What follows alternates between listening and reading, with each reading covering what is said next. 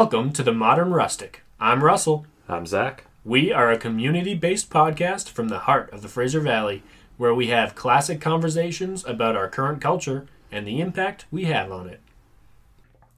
So, what is it? So Europe is year, day, month. No, Europe is day, month, year.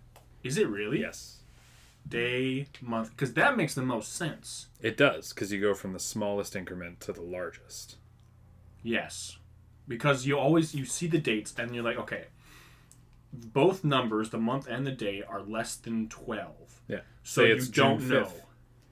How are you supposed to know? Mm-hmm. You don't know. Yeah. What's June? 6 months? Six. Yeah. How do you know? It's very annoying. Ugh. Anyways, I find that very, there's some things, culturally, different countries can have different things. Obviously you can speak different languages. That's fine. I will personally allow that. It's so gracious of you. I don't really get the whole metric and imperial thing. Pick one. Everybody in the world gets it. That's it. You're done. Wasn't it that America was trying to be different with the Fahrenheit and the imperial system than the rest of the world? I think they just, they were always looking for ways to just do things differently. Yeah. Everyone's like, oh, let's move to America. It's a new world. Let's do it different, Mm-hmm. Did they invent it, though? I don't... Or where did they get it from? Did they just make it up? Because they were colonized by the English, and you would think they would just carry their measurement systems over with them. Right. I guess. You know who we need on here is a history teacher. Mm. But I think we'll settle for a history teacher's son. Hey, why don't you introduce yourself? Hi, I'm Andrew Purdy, son of Kurt Purdy, who was also on this podcast a while ago. I'm 21 years old, and that's pretty much it. I work in the hospital right now, and I play music, more specifically drums. Great. Nice. So, yeah. Thank you for your introduction. Thank you for having me. What did you think of that segue? Was that pretty good? It's actually really good. I didn't see it coming until the end there. We're notoriously terrible at segues. Yeah. Just like the inventor of the Segway, who died by driving his Segway off a cliff. There's no way that's real. It's true. It's 100% really accurate. Yep. Yeah. He was demonstrating the Segway and drove it right off a cliff. Why was he doing it by a cliff? I assume to show its cliff capabilities. Its braking capabilities? Yeah, hey, check me out. I can ride along the edge of the cliff, and I'll be fine. He wasn't. Yeah. He plummeted to his death. That's brutal. Yeah, poor it's guy. Great. It's great. But actually, okay, back to this imperial thing. Because the UK right now wants to make it... They want to have both now. So they had the kilometers... Yeah. Those guys. Metrics. They had metrics. Yeah. But now, what's that guy in charge? Where? In the UK. Well, it's not Boris. But he's out, right? He's out. Yeah. And then it was another lady who I can't remember the name of. And she's also out. Mm. I have no idea who it is now. Well, it's not the Queen. Anyways, but the UK... wanted to bring back the imperial system, but use them both, mm-hmm. Kind of like Canada does. So, but everyone's like, this is the dumbest thing we've ever heard. Why are we doing this? It just makes it, I think it's the labeling company, they're all in on it. It's okay, we have to make, that's another 3 or 4 millimeters that we have to make labels. Your jar of pickles has to be, the label has to be, a little bit more, so we can charge more for paper, charge more for glue, all that stuff. So I think they're pushing it. But I have no proof of that. Absolutely none. That's a hell of a conspiracy theory. I don't know. It's not that bad to use both. I think I was actually having a conversation with one of my coworkers last night. She was saying she was a swimmer and did, 5 kilometers, what do you call them? Swims? I don't know. Yeah. Or laps. Yeah, right. Yeah. But she did it in lakes and stuff like that. And she said, nice. One time the water was so cold it was 59 degrees. And I was like, what? That's not cold at all. She's like, what do you mean? I said, are you using Celsius or Fahrenheit? Because I feel like when we're having conversations in Canada, everything's Celsius. Yeah, of course. Right? And she's like, oh, I'm I'm not sure which one it is. She couldn't remember which one was Celsius and Fahrenheit. I said, was it really hot or was it almost freezing? She said it was almost freezing. I was like, okay, you're speaking in Fahrenheit, but we're in Canada here, so it's really confusing that way. That would be insane to swim in 59 degrees Celsius water. That'd be very warm. Yeah. That's above boiling. No, 100 degrees is boiling for water. Yeah. Yeah. I don't know anything about math. That's okay. Or science. Yeah. I use imperial for construction. Like when I did construction, everything, I mean, we'd have to convert from the blueprints that were in millimeters to inches and everything. Oh, the blueprints are in metric? A lot of them are. Okay. And in millimeters too. So like it would be like, oh, this room is 30,000 millimeters long or something like that. We're like, okay, we got to convert that to inches and then measure off. It was a pain in the butt. Yeah, because I was going to say, like, there are situations where we do use both. Like, construction's a really good example. Like, you know, a 2x4. That's 2 inches by 4 inches, except for that it's not. Yeah, it's an inch and a half by 3.5 inches. Yeah. But I can't call it a 4 by 1.5-er. You can't call it a 1.5 by 3.5-er. Yeah. No, that's a mouthful. Yeah, that's horrible. It's ridiculous. But yeah, also, I mean, you know, how tall are you? I'm 5'10". How tall are you? 6'3". Now say that in centimeters. Exactly. Yeah. No, well, I don't know about centimeters. Isn't it 180 centimeters or something? Is 6 feet or 5 feet? I think so, yeah, because I'm 170 centimeters, which is like 5'9", 5'10", somewhere in that neighborhood. So. Yeah, well, same with weight, right? Like, I don't know how many kilograms. No, yeah, exactly, yeah. But you're supposed to, it says on my driver's license. Yeah. Roughly. Yeah. And, you know, they asked me, I'm like, oh, you know, however X many pounds. Number of this, and they're like, oh, we'll just change it to kilograms. I'm like, what? Whatever, sure. But, but it's all generational. It's all societal in that regard, because nobody teaches you the imperial system. Well, what do you mean? In school, they did. Do they? At least when I was in it, they briefly touched on it, and it was the conversion rates between the two. I remember that. And everything. Okay. Yeah. So, but I think it's 2.3 is the conversion between. I think it's like 2.54 centimeters is 1 inch. Yeah, something like that. Yeah. And then the kilograms to pounds, I think, is 2.3. Something like that. Yeah, so I could be wrong. It was a while ago. Yeah. I don't really remember. Even longer ago for me. I remember I was always terrible at conversion math. I just didn't get it. Like, you had to, like, put them both on... They're both a denominator, but then you had to, like, cross them. Yeah. Like, yeah, they cancel out each other. I don't know. Yeah. But I also know that I'm not, you know... I'm going to continue using the imperial system for the things that I use it for probably until I die. Like, well, exactly. And I'll pass that on to my son. Like, I'm not going to convert my scale to kilograms. That's what I'm saying. It's all societal. Yeah. Like, they don't teach you to speak in imperial at school. They just, I mean, they also don't really teach you to speak, like, in metric either, really. But they teach you the metric system and the imperial system. But I don't know what I'm saying here. But, like, we use the imperial societally, which is way more powerful than what we would learn in school. So, I don't know how you fix that. Yeah. Or if it's worth fixing. It's probably good to know both. It probably. You know, I think miles are stupid, in my opinion.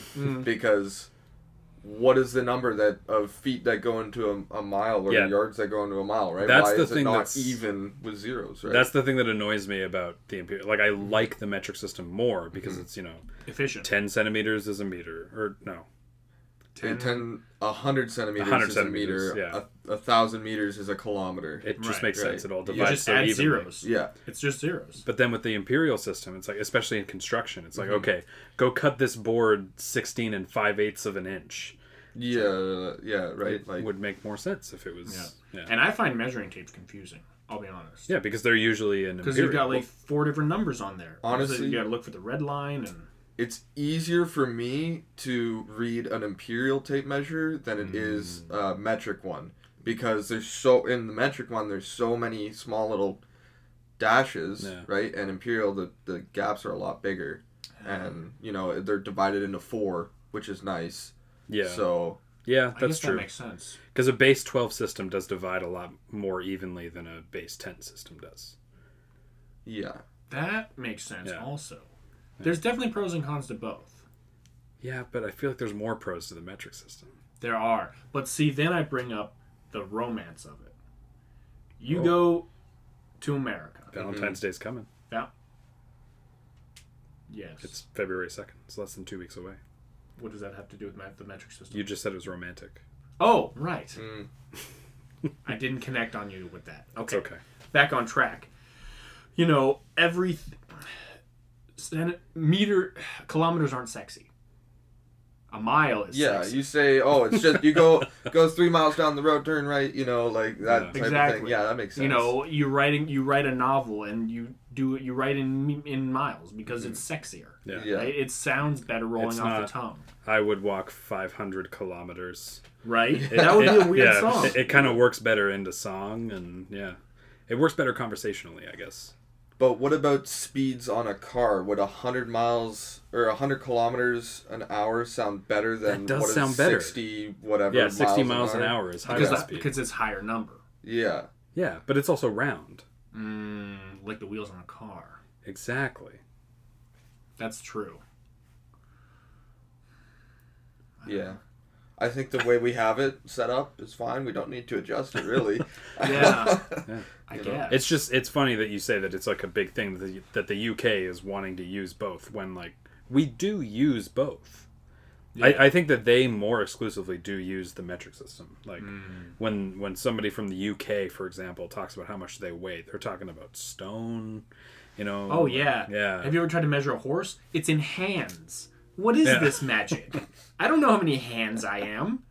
Like I understand, like, when they first started making measurements, they're like, okay, we'll just use our hands and our feet. That's how we got a foot. Yeah. Which doesn't make a lot of sense. But is hands a standard measurement for horses? For horses, yes. There is a conversion? There is a conversion. You're not literally like, this is Russell's hands. That's how it originated. Yeah. But that's not how you do. You don't measure horses. No, like a hand for a horse is a specific measurement. Right. Yeah, it's a number. Yeah. I don't know what it is. I'd have to look. I'll look it up right now because I'm very curious. Did you know that a buttload is a measurement?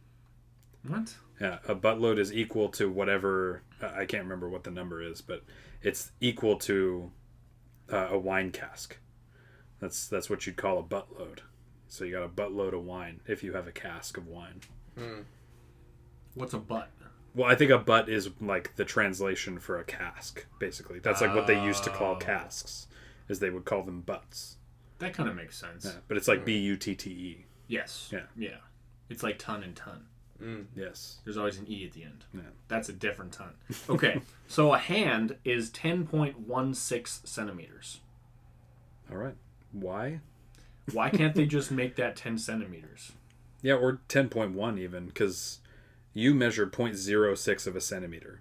Yeah. How ridiculous. Yeah. Does it convert better to inches, though? I bet that's what it is. Let's see. Where's inches? Inches. I don't know how to do that. Oh, it's 4 inches. Oh, yeah. Okay. So there you go. There you go. Okay. See, that makes a lot more sense. Because didn't we start with... We started with imperial, right? And then we got metric later.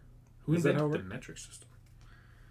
I think in Europe. When was the metric system invented? 1795 in France. There you go. Now we gotta find out when the imperial system was.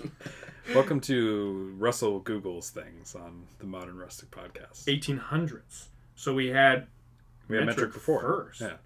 And before that we had the Winchester standards from the 1500s. Oh wow. Don't know what that is. That's probably where we get hands. And buttloads. There's a couple other weird ones. What's the other? I know that there's like for time. There's a couple of weird ones, like a jiffy. A jiffy is a unit of measurement. An actual. Yeah. So like I'll be there in a jiffy. That's an actual amount of time. Huh. Oh. Yeah. Isn't that wild? That's wild. It's kind of cool how, like, the translation or, like, throughout time it changes what the meaning is. That just means quick, right? Yeah. You know? Yeah. And peanut butter.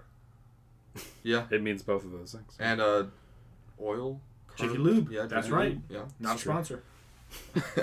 Anyways. In the Bible, there's cubits as well. Oh, right? Yeah. They had their own system back then, too. Yeah, right? I don't know. Like shekels for money. I think that was a thing. Is cubits not used anymore? I feel like cubit is like a square. Is like a square measurement. Well, you probably think that because it's a sound like a cube. Yeah. I think It says here, this could be wrong, but it says 1 mil equals 2,000 L's. So ELLS. And then in brackets it says cubits. So I guess a cubit is 1 mil. But this is different. Oh, never mind. This is a different mil, it says here. So is it mile?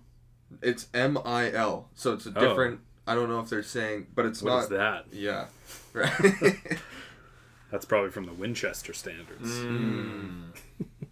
That's wild. There's so many cool things. But anybody still listening? Yeah, of course. At this point. This is interesting stuff. Okay. Oh, yeah. All right. We've only talked for 15 minutes about the metric system. That's concerning. It's not... Look, it's actually... There's a lot of people that actually care a lot about this. I was talking to a friend of mine, and he's like, I hate switching. Like, same as you. He's an architect fella. And he says, why are we doing all these different measurements? It's ridiculous. I got to convert and do this. And I'm like, they're paying me just to convert things. It takes like an hour. That's... I don't know how much architecture... Colossal waste of time. Colossal waste of time.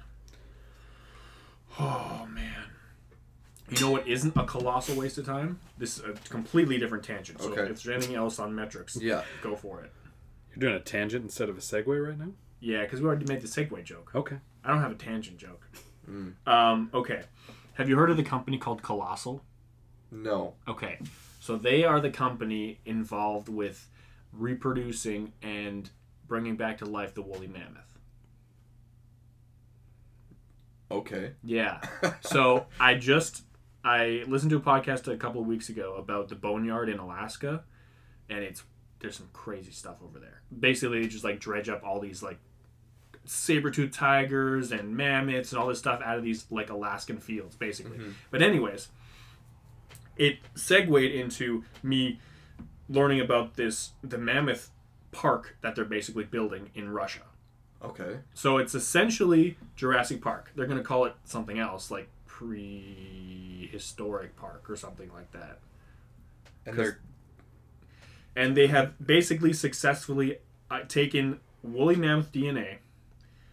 They've changed a couple things, and then they made them a little bit smaller, and then they spliced some elephant DNA in there, and then they're going to put that embryo, that's those cells from the woolly mammoth, inside an elephant and see if they can make a baby. That's crazy. Yeah. That's crazy. And they're having success with this. Wow. Yeah. So within, I think, the end of next year, they're going to be opening this this preserve, basically, and they're going to have woolly mammoths. Do they already have one now? No, they're... I'd have to check on that, but they're in the works. Okay. It's in the works. But all the science they have. Mm-hmm. They just have to wait. Because an elephant's gestation period is like over a year. So it takes a while. But can you imagine that? Yeah, the Russians do crazy things. Like when it comes to that sort of thing. I was, I read about this guy. He was a doctor, and he was one of the only doctors looking to research head transplants. Oh, so taking a human head with their consciousness and everything and just putting it on a different body. Oh. And he started with horses. Of course. And doing that with horses, and then this one guy, he had like ALS or something, like his body, he was in a wheelchair his whole life, you know, his mind was functioning but he couldn't move his body. And he volunteered himself to get his head chopped off, right? Yeah. Like, and to put on a different body, so that he could have like a working body of somebody who died, you know, donated their body to science or whatever. Yeah. And then just putting the head on this body. I have no idea if it's happened yet, or because it was like a couple years ago, and he was researching for years. I'm super curious about that. That's crazy. Yeah. Head transplant. How long ago was this? I was reading about it in 2019, I think. And that's when it was happening. Yeah, like I saw like a couple news articles on it. Yeah. So, I kind of remember hearing about that at one point, like a couple years ago. It's going to take me a bit to... Yeah, because it sounds like one of those things that you'd hear, like, would have happened in the Middle Ages. Yeah. I feel like if it had been successful, I I feel like it would have hurt more of it. But I don't even know if they've done it yet, right? Like, he might still be researching, because you got to connect, like, the brainstem to the spine or whatever. And, how do you, like, it's all nerves. Like, right? That's the thing. Yeah, like, we can't really reconstruct nerves yet, or I could be wrong, but, like, all of them? That'd be ridiculous. Sounds like a huge undertaking.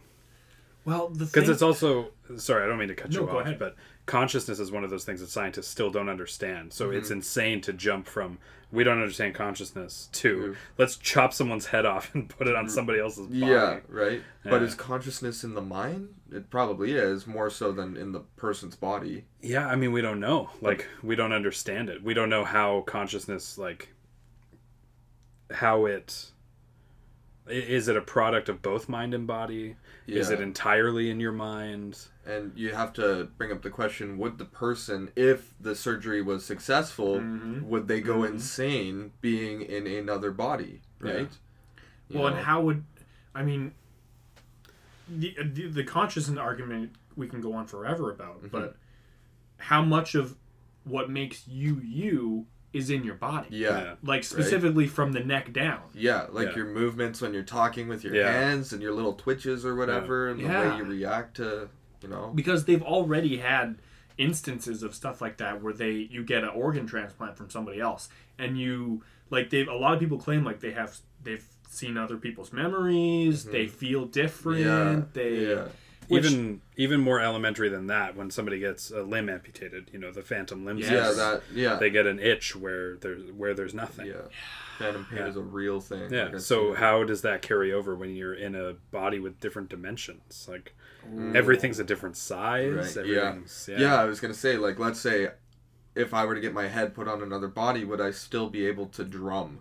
Or play video games as well as I do? Or you probably like that, right? I would imagine that you probably wouldn't, because I think that a lot of that is, and maybe this term is a misnomer, but muscle memory. Yeah. Like, is muscle memory in your muscles? But it's actually in the brain. So with that phantom pain thing, when people lose a limb, it takes a while for the brain to register that there's no limb. But after a period of time, that part in your brain then goes to another area in your body, if that makes sense. So it kind of strengthens another, like people who lose their eyesight have better senses in their hearing or whatever and stuff like that. It's similar with losing a limb. And so it goes to a different part in their body and it starts working for that instead. So it's like a higher, put more power into it. I had a theory about this, but I don't know if it's true. But, well, like going with the senses are stronger when you lose one thing. Do you think that's all of your five senses, or do you think it's just vision? I believe it's all of them, because you have to make up for, obviously it's like training, right? Like in, have you guys seen Bird Box? Oh, Stupid. Yeah. I don't like the movie, but really? Like it was kind of whatever, but like they were a lot better with their hearing because they're so used to, even though they can see, they're so used to training it. So parts of it is like actually like learning to like use your other senses better. So we don't really depend on hearing to move around as much as our eyesight. Right. But these people that are blind do, because they have the walker that's feeling, or some people actually will like click their tongue and like use, it's a very small amount of people, but like echolocation type things, right? And so they're just like trying to adapt to their surroundings.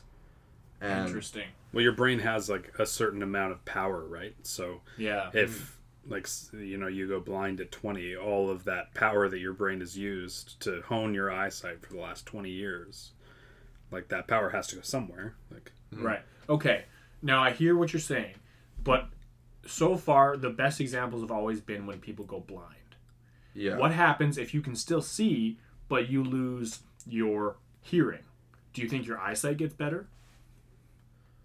Probably not, because that's more of a physical thing. Yeah, exactly. Because you can't change the shape of your eyes. Yeah, because that's what you get stuff in your cornea or whatever. But maybe you can smell better or taste better. Yeah, like I wonder. That's what I'm wondering. Like, if you lose your sense of smell, does your taste get better? Or maybe it goes somewhere else. Maybe you become more empathetic. Maybe it just amplifies like a completely different sense. Like an emotion, yeah. Maybe it doesn't happen the same way for everybody. Interesting. Yeah. But most people that lose their hearing, that's not damage to the brain as much as well. It's usually damage to a physical thing. To like the eardrum or something like that, right? Yeah. So I could be... I mean, if you go blind, I guess it's damage to the eyes as well, maybe. But some people hit their heads and they go blind. Yeah. I don't know. We should get somebody more qualified. Sorry, I'm not. I'm trying to be a psychiatrist. Well, hey, you work at a hospital. I'm not quite there yet. So apparently they had a... Oh, there's so many ads on this website. World's first human head transplant successfully performed on a corpse. On a corpse, okay. So I don't know what they would learn from. How do they measure success? I'm going to read the article, but I would assume that they probably sent like electrical synapses through into the brain and see if it through the brain into the body or through the body into the brain. Like an arm flinches or something like that, right? Yeah. Interesting. That would be... I feel like there would be so many people against something like that. Oh, yeah. Yeah. Just because it tampers with humanity. Mm-hmm. We hate that. We hate when things tamper with who we are as people. I mean, we come up with the pitchforks and the torches and...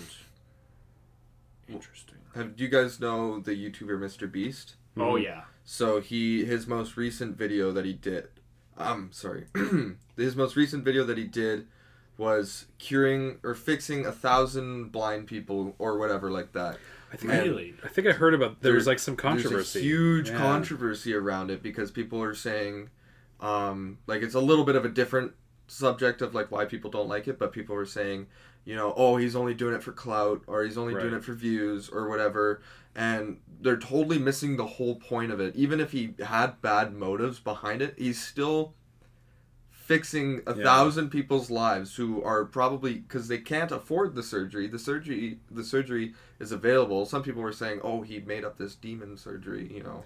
Yeah, I was seeing there was some stuff about how he's like the Antichrist. Yeah, right? Mr. Beast is the Antichrist. Yeah. It went so far. Like, Twitter got a hold of it and didn't let go. Like, that is insane. Yeah. Oh, yeah. So it was just ridiculous. But like people kids and people who are getting they have never seen in their life or whatever, and the surgery is available just for people who have money in the States, right? Mr. Beast just pays for it, and people are getting mad at that, and I just blows my mind. Oh, that is disgusting. They get mad at anything. Well, that's the thing, right? Mm-hmm. If somebody successful does something semi-controversial, which it doesn't need to be controversial, but people are like, okay, we need to make a thing out of this because A, they don't have anything else better to do, and B, they're jealous. Yeah, like it's that simple. There's other things involved as well, but I'm sure there are some people out there that think he actually is the Antichrist. Oh, yeah. People believe anything. Twitter is a cesspool of the worst type of human. I don't have it, but I always see, like, I go on Instagram and I always see all these tweets or something. Even Instagram comments, I'll go on the reels or something, and it's mostly cats. I love cats. Love it. Instagram knows I love cats, right? And it'll be like a cat jumping off or trying to jump onto a bed and wiping out. And you go into the comments and there's like 20 or 30 comments of people just commenting, this is animal abuse. Right? You are mistreating your cat because this cat tried to jump on a bed and it's totally fine, right? Or it'll be like, you know, a cat that's slightly bigger and, oh, these people are abusing their cat because they're feeding it too much and it's unhealthy for the poor cat. Or a cat taking a shower, like they're cleaning the cat.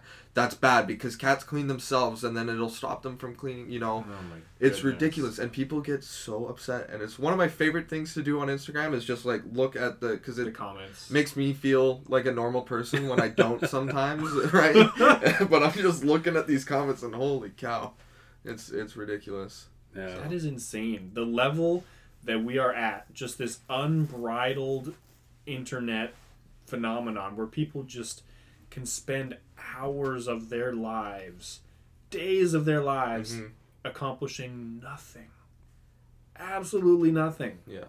You think that comment about you think that their cat is being abused, do you think that's going to do anything? No. It does nothing.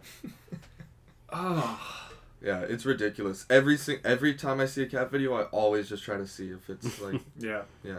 But I just wanted to bring something up about the brain. Yeah. So, do you know what seizures, are, right? I've heard of them. Do you know how they happen? Isn't it electrical signals jumping from the left side to the right or vice versa? Yeah, so it's too much information getting sent between the right side and the left side of your brain. It's going way too fast and your brain just can't handle it. It's like with autism, they have too much sensory, it's a sensory overload that they just can't handle it. So similar with seizures, it's your brain is sending too many signals. So I met this one girl in university and the second day I was in a jazz school for 2 years at the University of Manitoba. Nice. And the second day we had our audition tryouts, and it basically judges your skill and puts you accordingly with other band members. So they'll put not as good musicians with better musicians and try to make all these different quartets or quintets or whatever,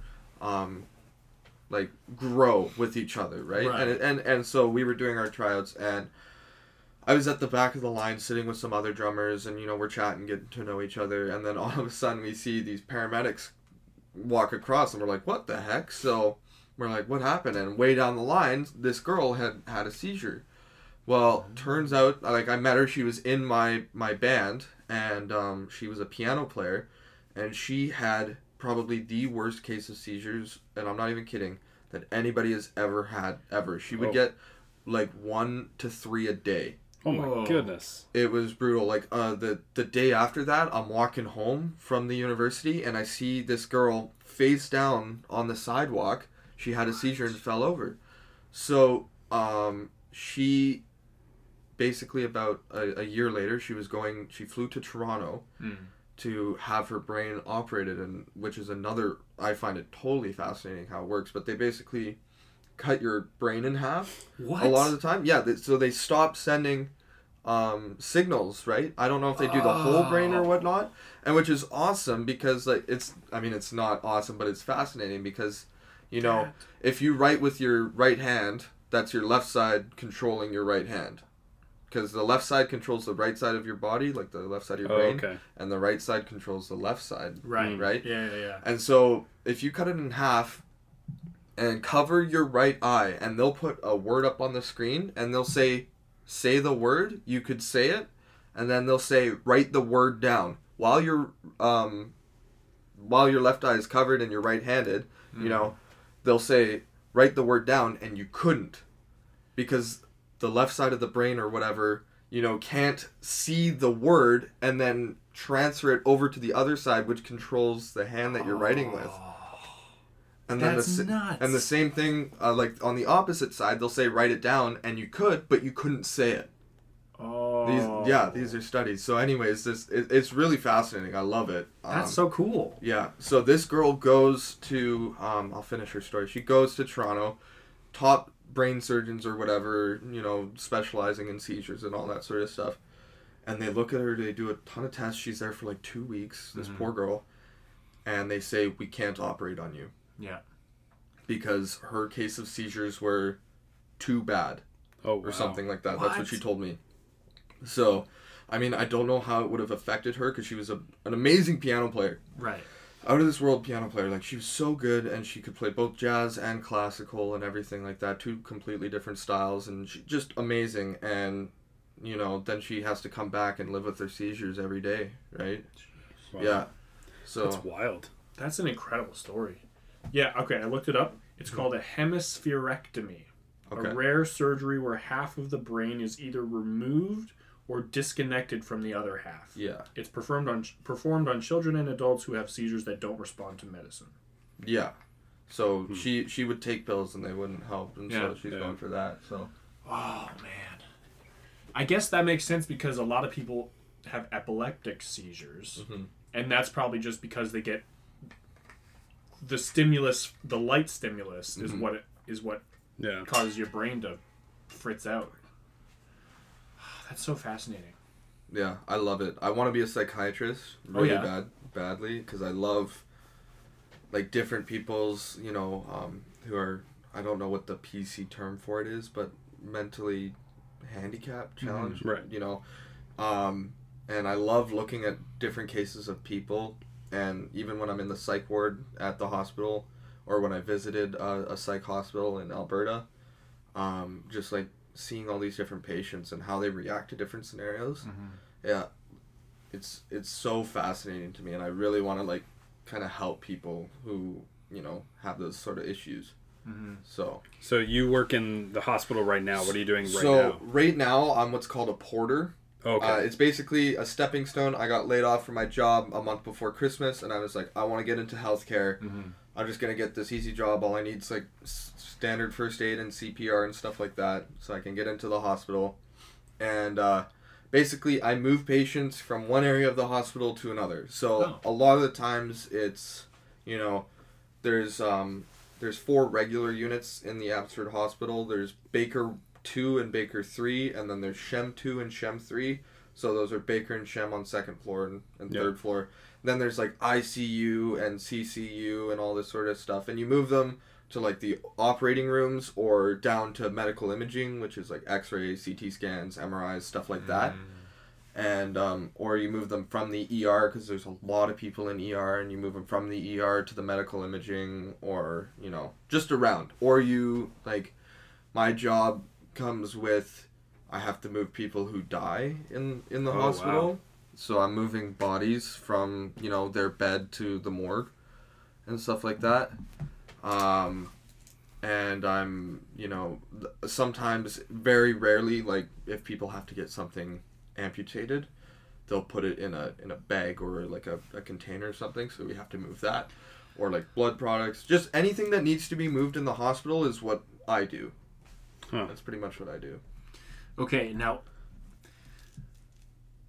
is it like the movies where if you, like, you know, get your finger chopped off and you just like put it on ice and take it with you? Yeah. And you just carry around your finger all day?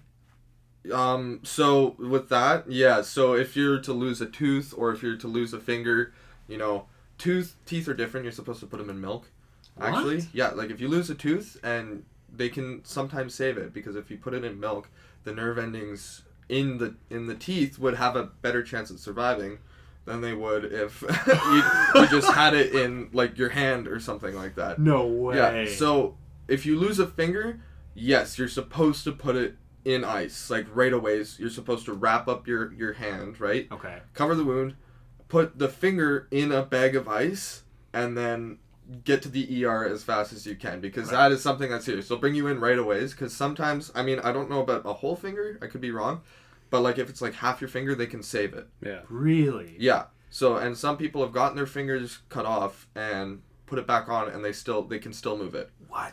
If it's too slow, they can put it back on, but they won't like be able to bend their finger very well. Right. But yeah, that is 100% true. You're supposed to put it on ice and keep it super cold. What do you think the survival rate on those fingers is? Like, do you think a lot of them get put back on, or they just chuck most of them? And what do you do with it after? Do you keep it as a souvenir? Are you allowed to keep it? You're probably allowed to. Like, you can keep your teeth if you... like. I mean, it's yours. Yeah, right? I don't see why you couldn't. I could be, I think if it's like a leg, then no. You're not allowed to keep that. But, because I moved this one lady from a room to OR, and she was, like, joking around, you know, like, I thought, you know, oh, it's just, like, a minor surgery or something like that. She's laughing, everything, and we're pushing her in this bed, and then all of a sudden she gets dead serious, looks me dead in the eyes. This is my 4th day on the job. She looks me dead in the eyes. She says, "I'm losing both my legs today. Oh. I don't want to go. Can you turn me around?" And I did not know what to say. Like, I was like, I can't turn you around. Like, it's hospital policy. You have to go. If you've like admitted yourself and everything, you have to go. But I didn't know what to say to comfort her, because I'm like, I'm so sorry. Like, they'll treat you like, they'll do everything 100% right. Like, don't worry, there'll be nothing wrong after. Like, yeah. There will be something, right? What like, do you there's say? Like, yeah, yeah. I had no idea what to say, and you know, she wouldn't be allowed to keep. What I'm saying is, she wouldn't be allowed to keep her legs. That right. She basically fell asleep cross-legged for, you know, a long period of time. She woke up and they were like purple, almost black, and yeah, because it cross-legged is a horrible way to sit. Don't make your kids do it. Crisscross applesauce is not good? Like, for long periods of time, it's horrible. Like, really? For a short period, yeah. Because it cuts off the circulation in your legs. Oh. Like, you know, like if you sit on the toilet for too long or something and you stand up and you can't feel your leg, it's like that, but 10 times worse. Yeah. So she fell asleep and she just, I guess she was really tired, fell asleep cross-legged and woke up there almost black. And she tried for a year to get her strength back and be able to move them, but she couldn't. And so it's just a horrible story. I'm sorry. No, like an interesting story, but yeah. The fact that you can just like fall asleep and then wake up and have to have your legs chopped off. Yeah. Oh. Yeah, I know. Man. It's scary. It's scary the amount of things that you see, like if you're in ER, you'll see the weirdest injuries or something from people doing completely normal things, if that makes sense, right? Like just everyday things that I do has these people in ER like that. If I'm explaining that horribly, but these people are in ER for things that I do regularly. Yeah, is what I'm trying to say. Yeah, we go. It's kind of scary. So I've been a lot more on the side of caution with some of the things I've seen. I'm not as rowdy as I used to be. I can imagine. So, yeah, it's I've only been there for a month and a half. And I was going to say, you must have some like harrowing stories because even just a job that specific, you're seeing people at their absolute lowest most of the time. Mm-hmm. Like, yeah. They're... A couple weeks ago, did you guys hear about the shooting on King and... I remember hearing about it. Yeah. So 4 guys got shot. 3 of them ended up in the ER. Wow. It was apparently a drive-by shooting. That's what I was told by them, because I was moving them to get the CT scan done. And they're young guys. They're like my age. Hmm. And... I'm allowed to tell the story. I'm not allowed to say names. I was also going to ask about that. Yeah, I'm allowed to say the stories. I'm not allowed to tell names. Yeah, but this one guy, he got hit on the top of the head, okay? So it just barely grazed his scalp, right? But you could see kind of like the burn/cut marks of the bullet on his head. And as he's falling down, a bullet pierces his balls and goes up into like his stomach. Oh my God. And like we like the hospital went on security alert, so there's like security officers on all the entrances. You're not allowed to leave or enter without authorization, right, or whatever. And we're like, oh, why? And then we hear some dude got shot in the balls. So all of us are of course like, we have to see this. Yeah. Turns out it's this really, he's like 19 years old or something like that, 19 or 20, and. It was just brutal. So I'm pushing this guy to the CT, and then he gets scanned, and then I have to bring him back, and there's police escorts and everything. And while I'm pushing him, he looks me in the eyes, and he says, "Excuse me, could I get some more painkillers, please?" And I'm like, "I'm sorry, dude. I'm not a nurse. I can't give you that." But in my head, I'm thinking, man, those painkillers are definitely working if this guy's not screaming in pain right now. Wow. Because... I mean, part of it is shock and the pain, but like he was totally calm and respectful and whatever to me and to the nurses. The other ones, not as much, but they didn't have anything nearly as severe as what this guy had. Yeah. So, and you could see on the CT scan where the metal fragments were and where the bullet was in his genitals and in his like abdomen or whatever. So, oh my goodness. That's wild. Yeah, it was crazy. I can't believe he survived, honestly. Yeah. So the amount of blood that you would lose on that would just be insane. Yeah, there was a lot of blood around. I don't flinch at blood anymore. The only thing Did you at first? Not so much blood, but fractures. Okay. Like people who have like an arm that snapped in half or whatever. Like with the bone sticking out or I haven't seen that yet. Okay.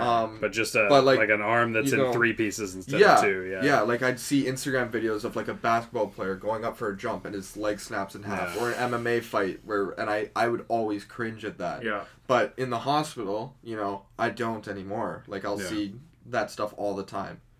Right. Like every day? Like, how frequent is this kind of stuff? Depends on where I'm working. Because there's a few different jobs for porters to do, and you get assigned one at the start of the day. So if I'm working in the ER, I see it all the time. Because people come in from the ER, and they'll go into the trauma bays, or they'll go into normal. Like, some people will come in because they got chest pain or something. And so they'll go into, like, the normal side of ER, and then there's like the more severe ones, and that's called zone one. That's the trauma. They have trauma bays there in like the high priority cases. So if I'm working ER, I'll see it all the time there. On the floor, I'll mostly see elderly people, mm-hmm. Because it's a lot of elderly people that are going up for surgery or that need, you know, treatment or something like that. And, you know, like they need a colostomy bag or a catheter or something. Mm-hmm. And so they have to have that put in. And then they have to get tests. And so I don't see it as much there. But if I'm on the floor, that's where I'm moving these bodies. So, you know, I'll be handling those. And then there's... yeah, that's pretty much it. And there's, like, OR porters. So they're moving all the... They're making sure that all the operating rooms have beds and stretchers for patients to go on, mm-hmm. and then moving them from the operating rooms to surgical daycare and to a place called PACU, where like they monitor them, all this sort of stuff. And so in OR you see some things, but it's pretty well done. Like, I'm not going to be seeing like blood or anything, but I'll see people who are, you know, missing. Like, I saw that lady who got her legs amputated that day. And she like waved at me, and she, you know, she clearly distressed or whatever, but she waved at me, and I could see that she had no legs, right? So, wow. So yeah, you see a lot of things, and you learn to cope with it. My way of coping is just talking about it with people who want to listen, right? So, yeah. Well, we got the right guy. It's sometimes you see some really funny people as well. Like, my friend, he's a really good friend of mine from high school, and he got me this job, and he said they have different codes in the hospital that they'll mention on the announcements. They'll say code white. Now, code white is an aggressive patient, essentially, right? Or there's code blue, that's like cardiac arrest or whatever and stuff like that. It's just all these different codes. And code white, and he hears a code white, and he's like, oh, that's near the area I'm walking in, and he sees this guy who is butt-ass naked. like this old, he said he was probably like 6'6" or whatever, and he's like trying to juke these 20 nurses who are all chasing after him, and he's like, no, you can't catch me, and then he goes into the elevator, and he's like, they're trying to like keep the elevator open while he's like spamming the button, and he's just staring at him. Like, that's not an everyday occurrence, but that sort of stuff does happen, right? So it's hilarious. Like, I have so many stories from psych patients I moved, and you've only been there what, a month? Yeah, a month and a bit. Yeah, that's nuts. Yeah, it's awesome. Just I think, like, a year from now, you're gonna have so many stories. Yeah. Oh, so. That's insane. Okay, so you've been there only a month or so. Mm-hmm. Was like the genital shot like the worst thing you've seen, or was it like a really bad like fracture or something? Honestly, the guy who got shot in the balls, like, that was probably the worst scenario somebody could have been in. But there were two moves that have like stuck with me in my head, and one was on my third day and one was on my sixth day, I think.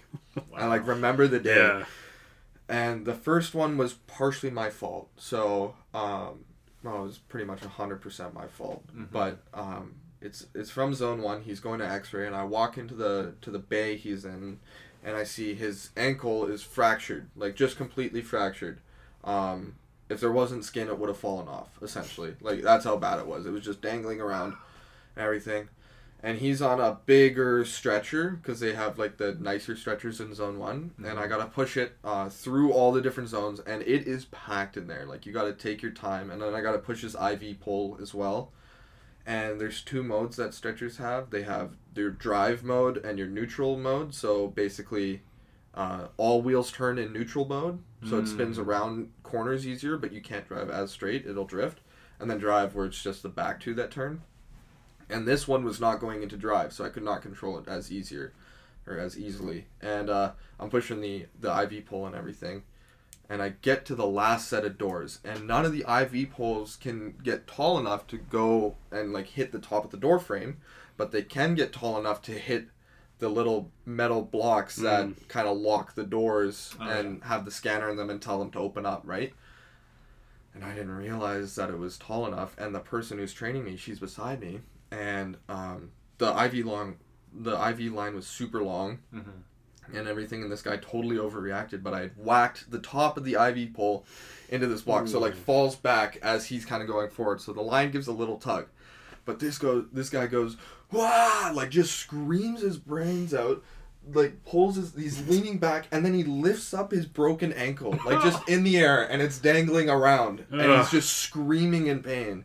I'm like, I felt horrible, man. I'm like, I'm so sorry, like, do you want to put your leg down? Like, we can. He's like, no, it's more comfortable. And he's swearing at me and everything. Oh, and gosh. I'm like, oh my gosh. I had to go sit in the change room for a bit. I'm like contemplating my life. And the lady who was training me, she's like, that is not your fault at all. We've all done it. I should have totally told you about it. It's okay and everything. And she was like trying to console me. And I was like not having a good time. And, yeah, so there was that one, and I asked somebody else to bring him back after x-ray. I was like, I don't want to look this guy in the face right now. He's so mad at me. That was the only time I've ever done that, and I've never done that again. And the second move was, for some reason, this one just stuck with me. It was a kid who was getting surgery or whatever, and as soon as I opened up the door, he just started screaming at, like, the top of his lungs. He's, like, 5 or 6, and the mom is there. And she's just trying to comfort him, and he had already had a cast on his arm or whatever, and he was, like, flailing around, so, like, she hopped into the bed while I'm pushing her, and she's, like, trying to comfort, like, and he's like, I want daddy, like, the whole way, like, 5 minutes, he's just screaming this whole time, and the mom is, like, in distress, because this kid will not stop hurting himself, because he's already in a lot of pain, but he's flailing around and everything, and I was, like, I told my partner, who was moving, because you got to do 2 people with bed moves, and he was moving them to the OR with me, and I said to him, I would rather move 1,000 dead bodies than something like that again, where this kid is like horrible. Just I felt so bad for the kid and for the mom and this, the whole situation. Those are the 2 that really stuck with me. So yeah, sometimes you get like some cases that tug on your heartstrings a little bit, but yeah, it's a good job. I love it. I wanted to work in healthcare for a long time now. And this was, like, I'm trying to get into nursing school right now. Mm-hmm. So I was like, I might as well get a job at the hospital to see if I actually can handle the environment. Right. And I totally can, because I've seen it all now, and porters see it all. I was going to say, you must see, like, the worst of it. Yeah, like, I'll see everything, whereas, like, a nurse will only see, like, what's in her unit. Yeah. Right? So, yeah. It's like hospital housekeepers. Yes. Like, yeah. Yes. Yeah.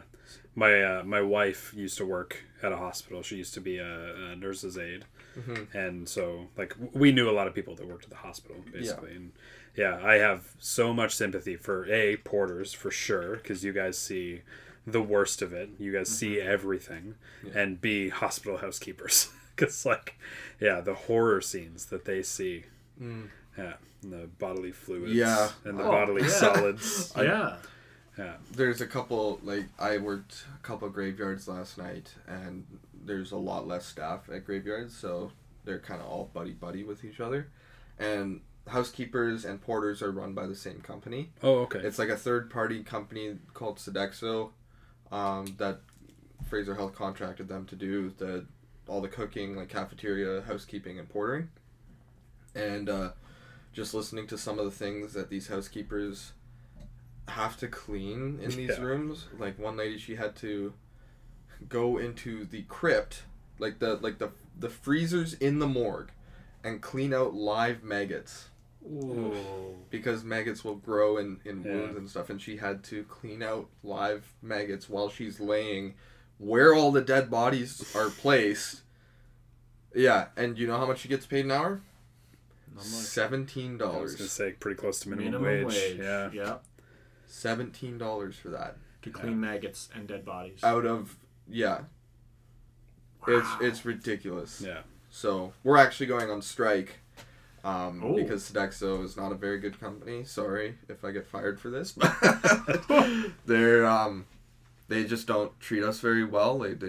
We don't get paid nearly as much as we're worth. Like, yeah, it could be like a super chill day where we're not doing much work, but it's the subject matter that we have to deal with. Yeah, it's hazard pay in a way. Right, yeah. Right. So, so we're going on strike for more wage, and Fraser Health is supposed to be buying out our contract pretty soon, but Sodexo's refusing to have a meeting with them because they found a loophole. So it's a whole ordeal.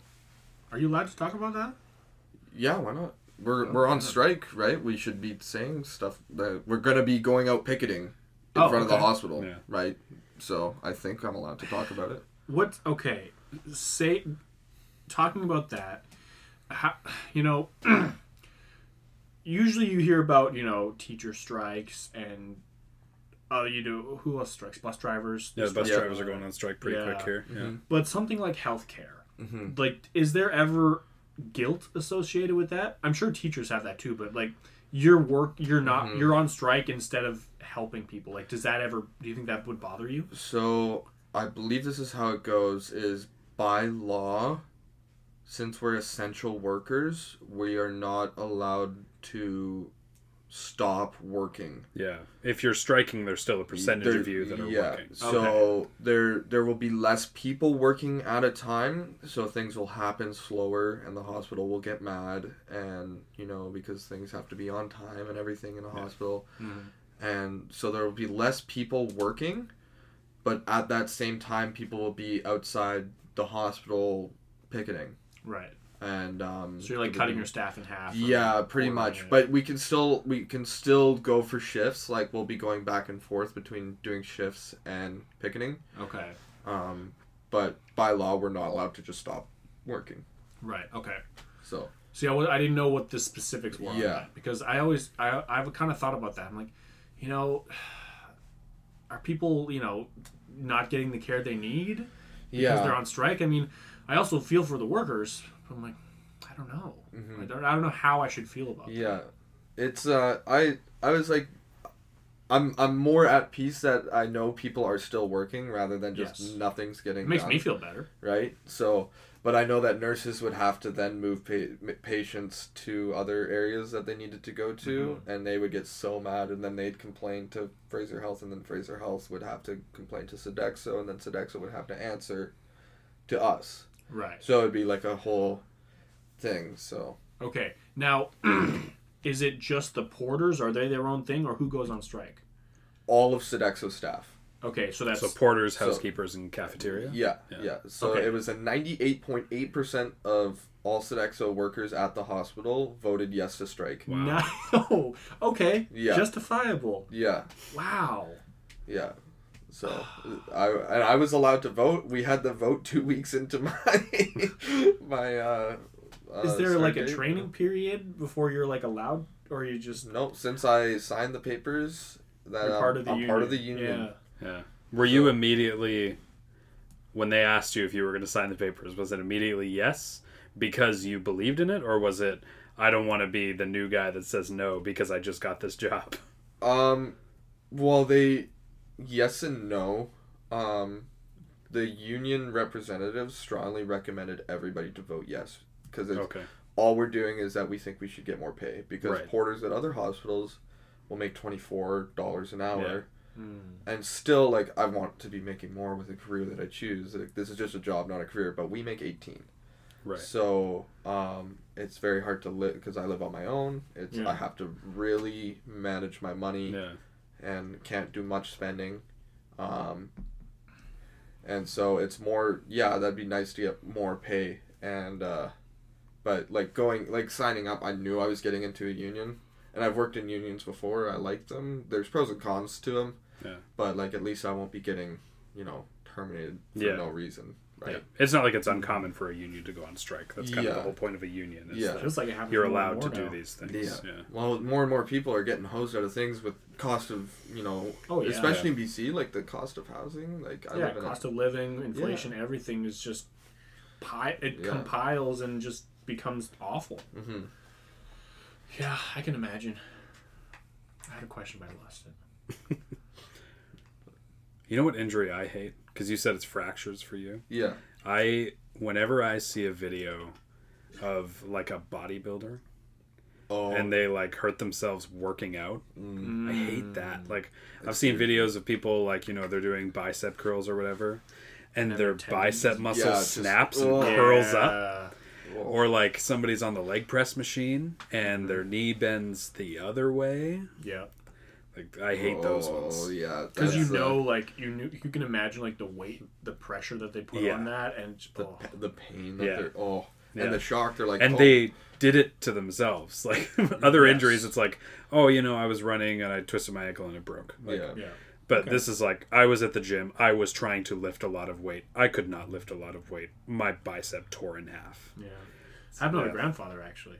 What's that? Yeah, it happened to my grandfather. Oh, really? His bicep snapped. Ugh, I hate it. Yeah, that's and so gross. After that, he just the rest of his life he had just like a lumpy bicep. Oh my gosh. Like they didn't really do much for it. Was he pretty young? No, no, he was pretty old. Oh, okay. When it happened, I think I'd have to check on that, but it's just like a lumpy bicep. Yeah. Huh. Gross. Yeah. It's not great. Not fun at all. I've had a few injuries myself that have been kind of not like the worst injuries, but they've had like long lasting effects on me. Mm. So the very first time I ever broke a bone was in grade 6 and I was just playing on the playground. I fell and I landed on my knee.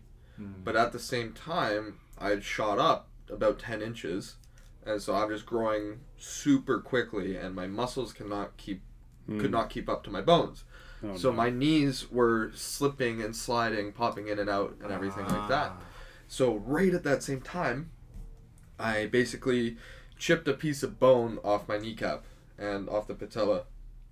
Sorry. And my knees were popping out and everything, so I go to the doctors and the doctors said, oh, he probably tore his ACL. Mm. So we'll get him on an MRI right away. And my dad's like, can we do an x-ray first just to make sure, you know, because he did land on... No, he needs to get an MRI. And so I was put on the wait list or whatever. And we got it early, because thankfully, but it was still like almost a year or just year. And I was doing physiotherapy for a torn ACL on a broken knee. Oh my! So I was in a lot of pain. They had me put like in a knee brace. Like a knee brace is gonna do anything for a broken knee, and I'm just in a lot of pain constantly. So that one was a little. Yeah. That one was a pain in the butt. Does it still bug you now? Sometimes, yes. Yeah. Like every time I go down for a squat, I will crack my knees, and sometimes my knees are just I can't handle like running around a lot or something like that. Mm. But it's not as bad now as it was back then. The second break I ever did, this is actually a really cool story. All your stories have been cool so far. Oh, thank you. But I was in grade 9. Mm. I had two like jazz band and concert band performances where I was like the main drummer and the principal percussionist, whatever you want to call him, in those bands. And then that was happening in 2 weeks. And then I also had Battle of the Bands, where I, you know, was in this rock band. I was in grade 9 and these grade 12s asked me to play for them.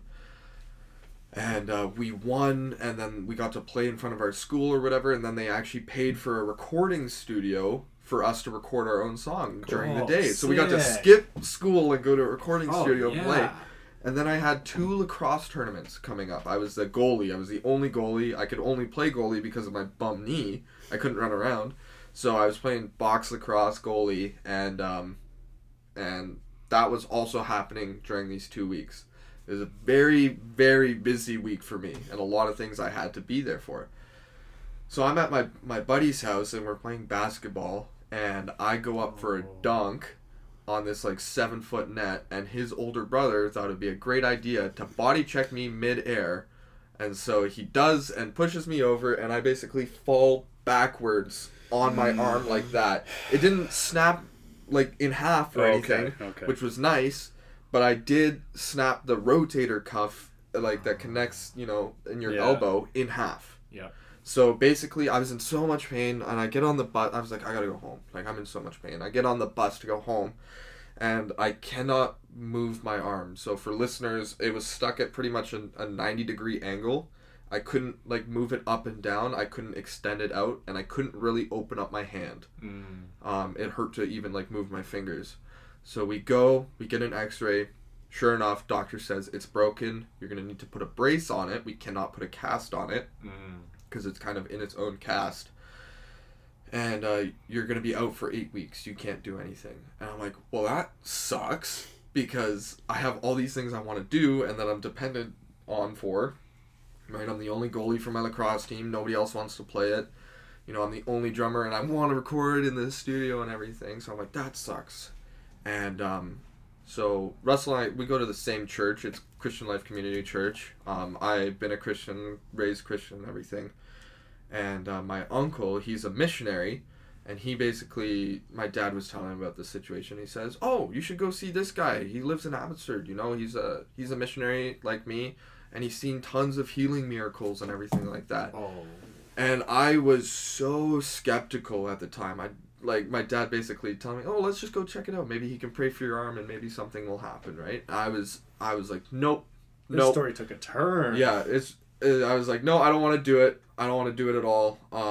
Please, this is just too cringy," is what I was thinking. Like, too edgy for me, like a, you know, I don't know how to say it, like a Pentecostal Christian. I go to a Pentecostal church now, but like like that sort of vibe. I was like, I don't want to do it. My parents basically forced me to go, and it's this place in Abbotsford. It's at Five Corners. It's called The River, and they have have this thing every second Saturday. I don't know if they still do it, but it's called Spirit Cafe, and it's basically a Christian appeal to people who are into horoscopes and tarot cards and palm readings and all that sort of stuff, and for them to go in and, like, you know, get prayed for, and like all these miracles happen apparently. So this guy tells my dad, go here. So we go there, and I walk in through the front doors, and I immediately started bawling my eyes out. I'm 15 years old. I don't cry, right? I'm a tough boy at this point. I don't cry. I cried when I walked through the doors, not because of pain, but, you know, a lot of Christians will say they felt the Holy Spirit, so they start crying, you know, stuff like that. And they let me regain my composure like 20 minutes later, and they come up and they're like, "Okay, come with me." And these three ladies brought me and my parents to sit down. They're like, "What can we pray for?" And I said, "I have a broken arm. I can't move it. It's in a cast right now. I really need to move it. I'm in a lot of pain." And they're like, "Okay." So they start praying. 3 minutes, 4 minutes, whatever, nothing happens. I was like, "Okay, this is stupid." And then this one lady looks me dead in the eyes. She puts her hand on my leg, and she's like, "Do you really believe that God has the power and wants to heal you?" And I was like, at this point, I'm like, okay, you know, I believe in God. You know, I'm not really like a follower. I just kind of go because my parents go or whatever. I still believe, but I just kind of let down all my guards, and I was like, you know what, I do. And she's like, "Okay." So she starts praying for me again, and I felt this burning pain in my arm, and not like a bad burn, but like just hot, like you could have fried bacon on it, but it didn't hurt on my arm. And as they're praying, I could open up my hand, I could move my fingers, I could start lifting up and down my arm, and then I could fully extend my arm. So from something that's locked in this position to full range and mobility, zero pain whatsoever, like that, from prayer, like in the matter of seconds. And I took off my cast, and I like threw it across the room, no pain. Like, it was incredible. Wow. So a little bit of a deviation there, but that's when you started the story, I did not know we were gonna get there. So it was really cool. That's like a unique experience that I have. I don't. Like, lots of people will say it, and some people don't believe me when I tell them that, but it's like, it happened. I'm not a liar, you know? That's quite the story to make up. Yeah, right? And, like, my parents can confirm it, you know, and the people who were there can confirm it, and everything like that. It was a really cool experience. So. Interesting. Yeah. Interesting. That was actually going to be a question I was going to ask you later. Okay. Have you ever seen anything that you can't explain? Yeah. Oh, yeah. You beat me to it. Sorry. Yeah. That's a really cool story I have. So I have other breaks. I have a broken hand right now, but it's not as cool as that. So interesting. I don't know if I have a follow-up question to that. No, I don't even know where to go from there. That's a cool story. Sorry, guys. Yeah. Sorry. No, that's all right. This is why we have people on the show. I talked to Zach before this. I'm like, I don't know what we're going to talk about with this guy. Like, he's like, oh, we'll just go with the flow. I'm like, all right, we're just going to go with the flow. And like, I think he's a drummer, so he's a drummer. We'll talk about drumming. I'm like, all right, sure. Yeah. But yeah, we haven't even got there yet. Yeah. Oh. The last break I've had, I was snowboarding last year. So like two of my friends have birthdays like 2 days from each other, and they both like skiing and snowboarding. Great. And I've skied before. You know, I wipe out. I'm in nowhere a great skier, but I am far much worse of a snowboarder. So well, it's double the work.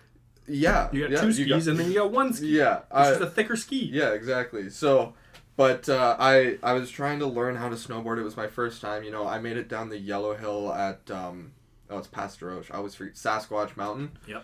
I made it down the yellow hill without falling a couple times. I'm like, okay, I'll take it up on the blue. And the snow was in terrible condition. It was just all ice and whatever. And I'm wiping out, you know, left, right, and center.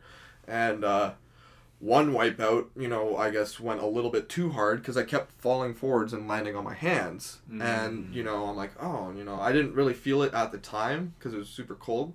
But when I walked down to my truck at lunch, I take off my glove and my right hand is just purple. Ooh. It's twice the size of my left hand and, you know, just completely swollen and everything. I'm like, oh, I think I sprained it, right? Well, fast forwards, you know, I kept snowboarding that day. They wrapped it up and whatever, and I kept snowboarding and it was in a lot of pain. Fast forwards a couple months and I have this job as a sheet metal construction worker in the union, whatever. And I'm swinging a hammer, and it's in so much pain or whatever. I just don't know why. I'm like, okay, I gotta go get an x-ray. So I get an x-ray.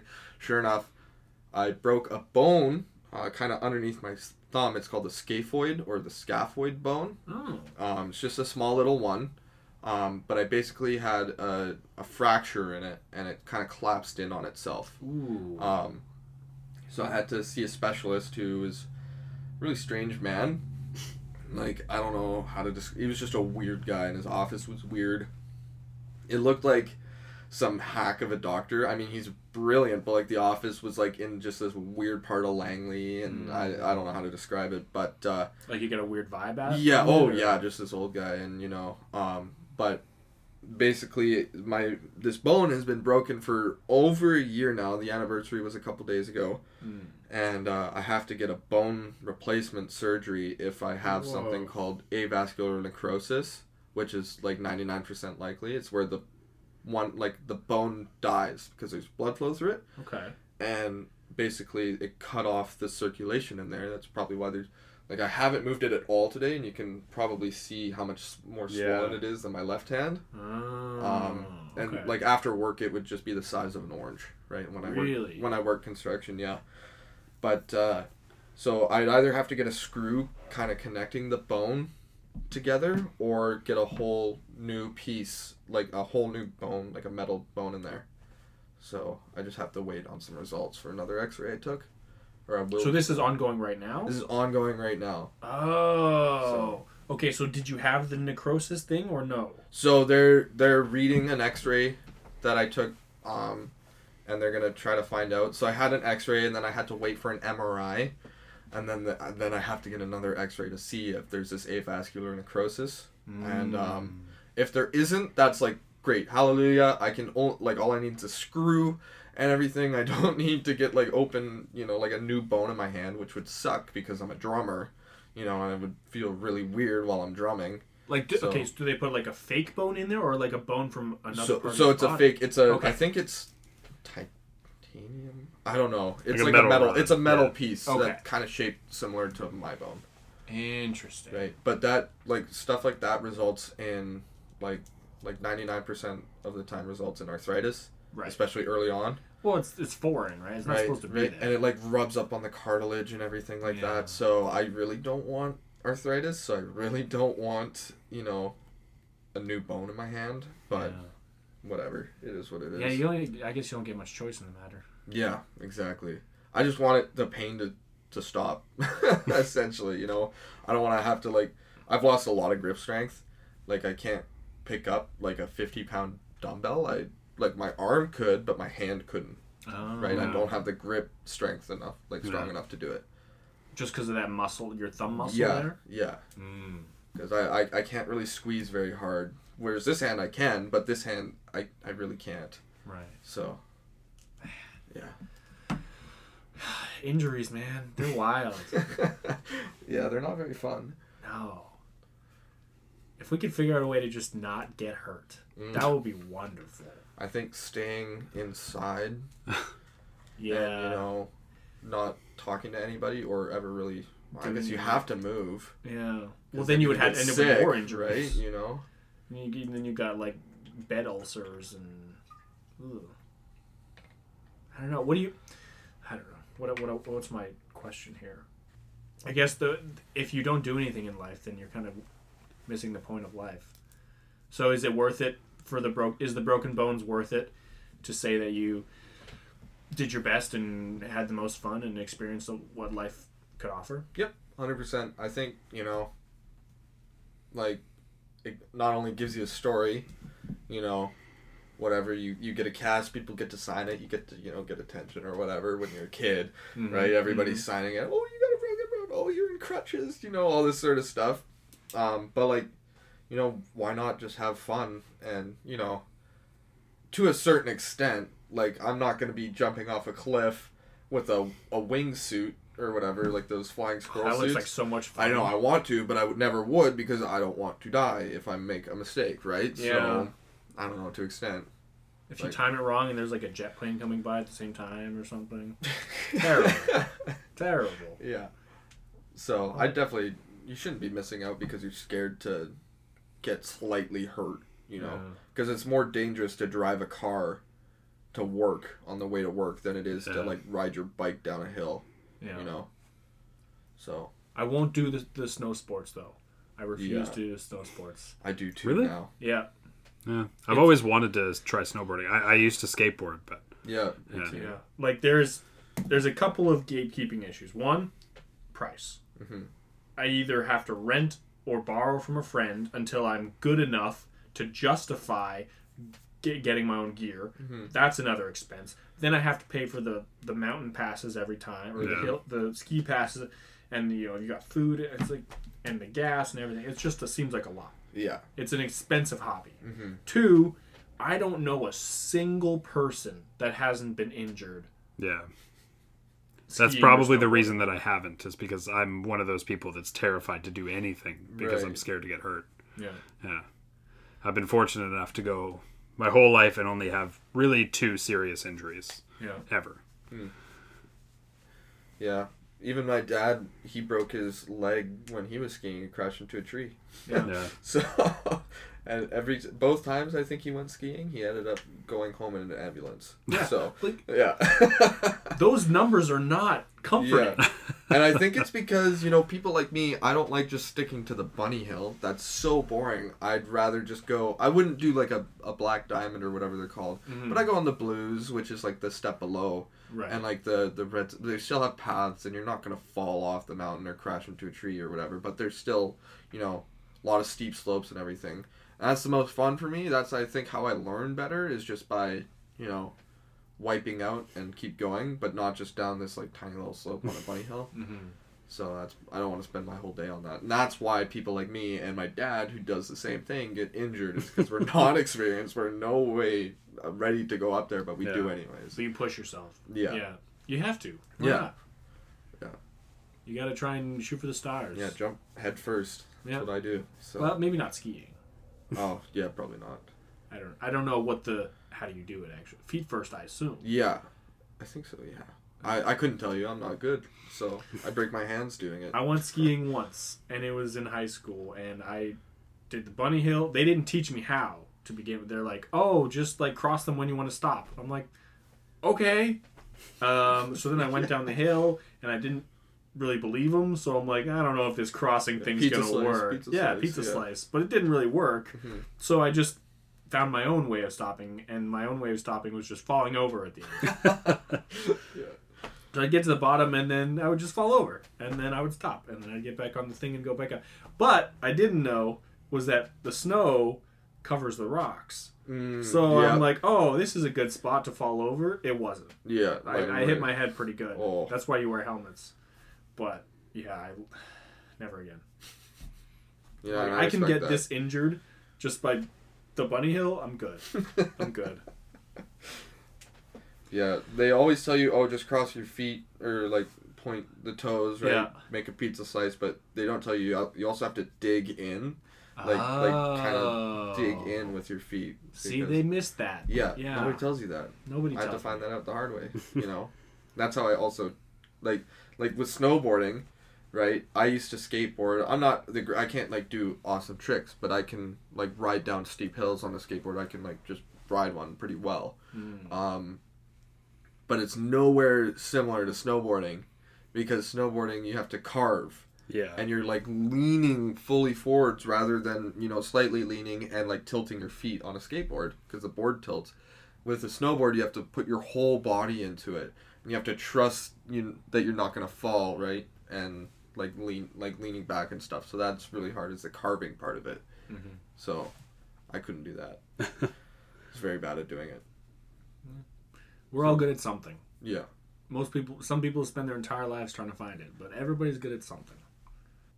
Like, you're good at drumming. I am. Oh, yeah.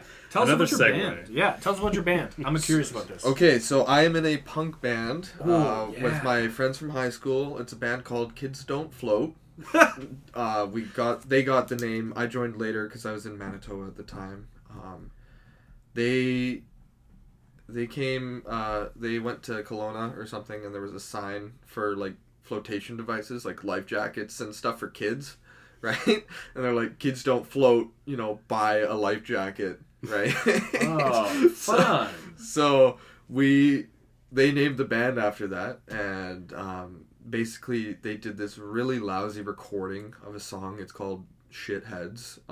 It's just, you know, it's punk, whatever, right? Oh, yeah. It's a lousy recording where they set up, they hung a mic from the ceiling, had an acoustic guitar, and, like, a tom drum and a snare drum that was covered up and just, like, a back, and then a few people, like, backup vocals, right? It's a tom drum. It's the really big one that sits on the floor. Yeah, there's a big, and it makes a boom sound, not like a snap sound. Yep. So that song they recorded, it was just, like, a fun project that they did. Okay. Put it to SoundCloud, made a music video, whatever.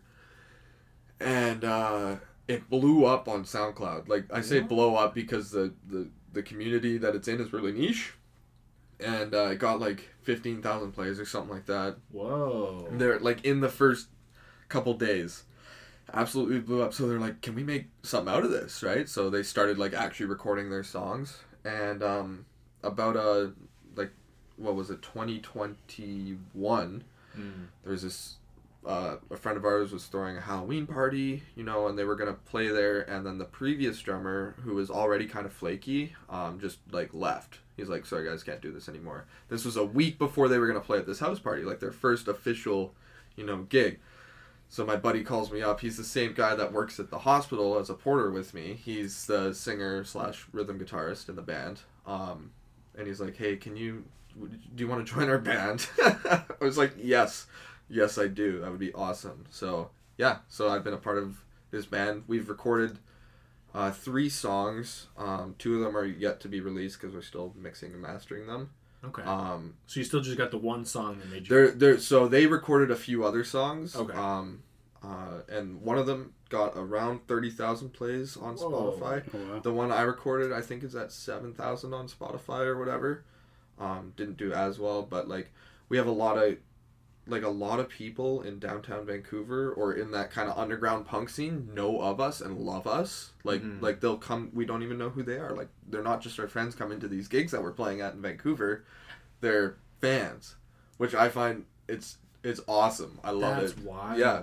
So we play like, it's not like Blink 182 punk. It's more grunge, hardcore stuff, like heavier stuff. Okay.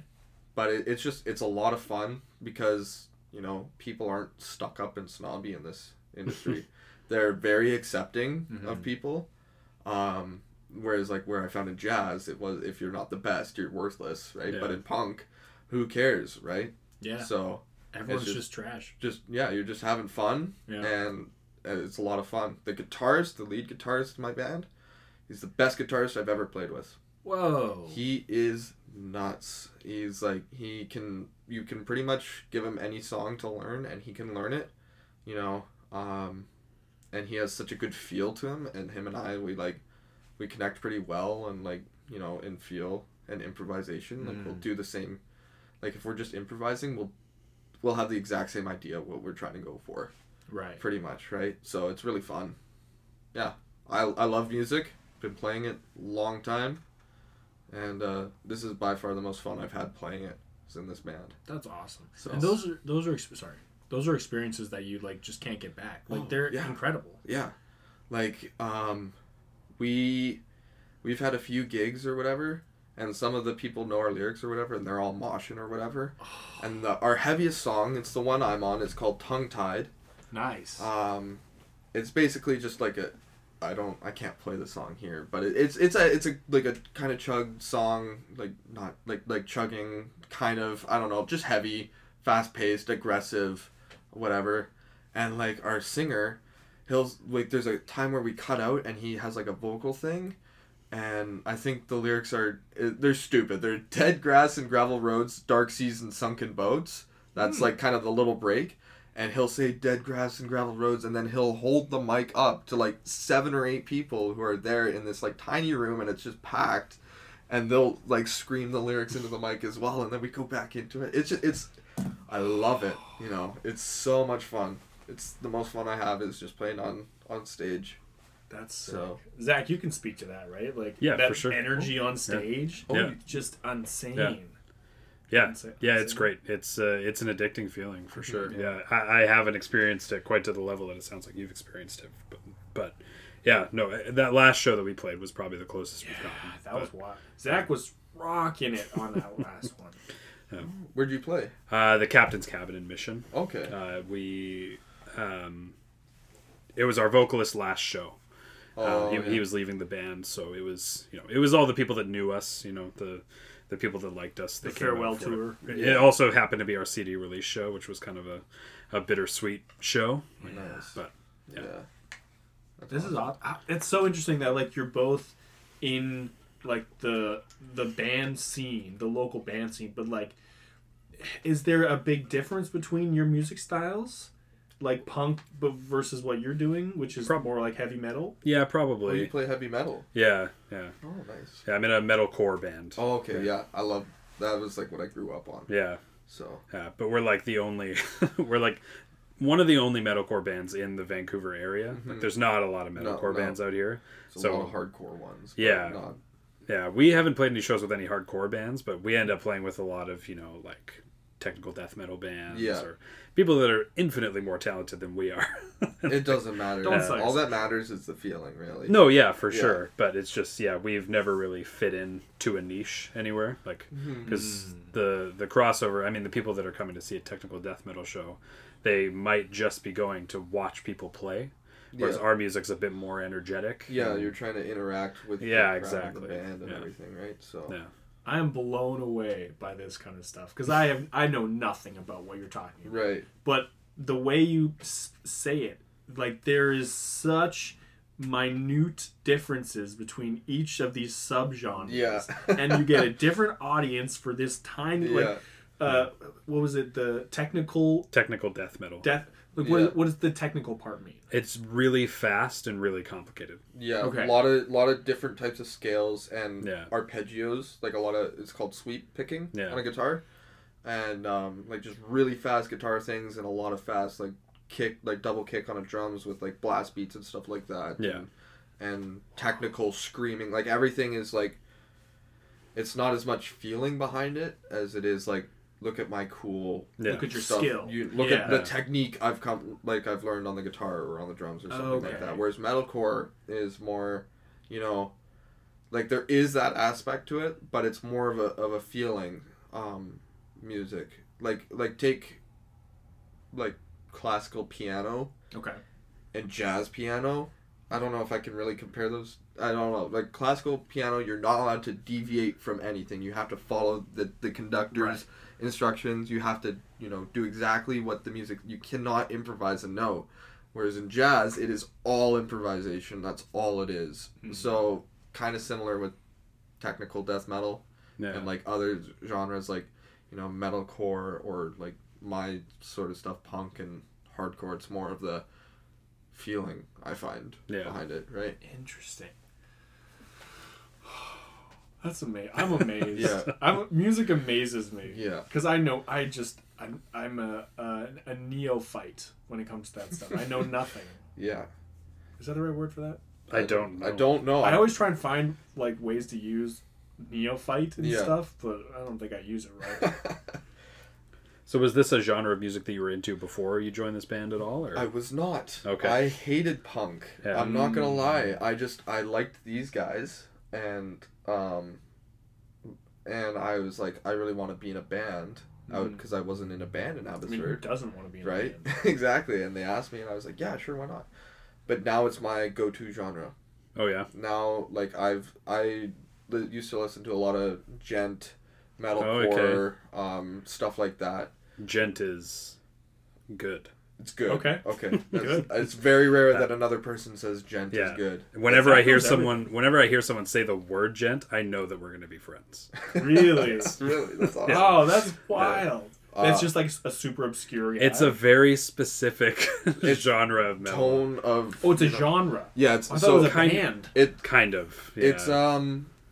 It's it's onomatopoeia.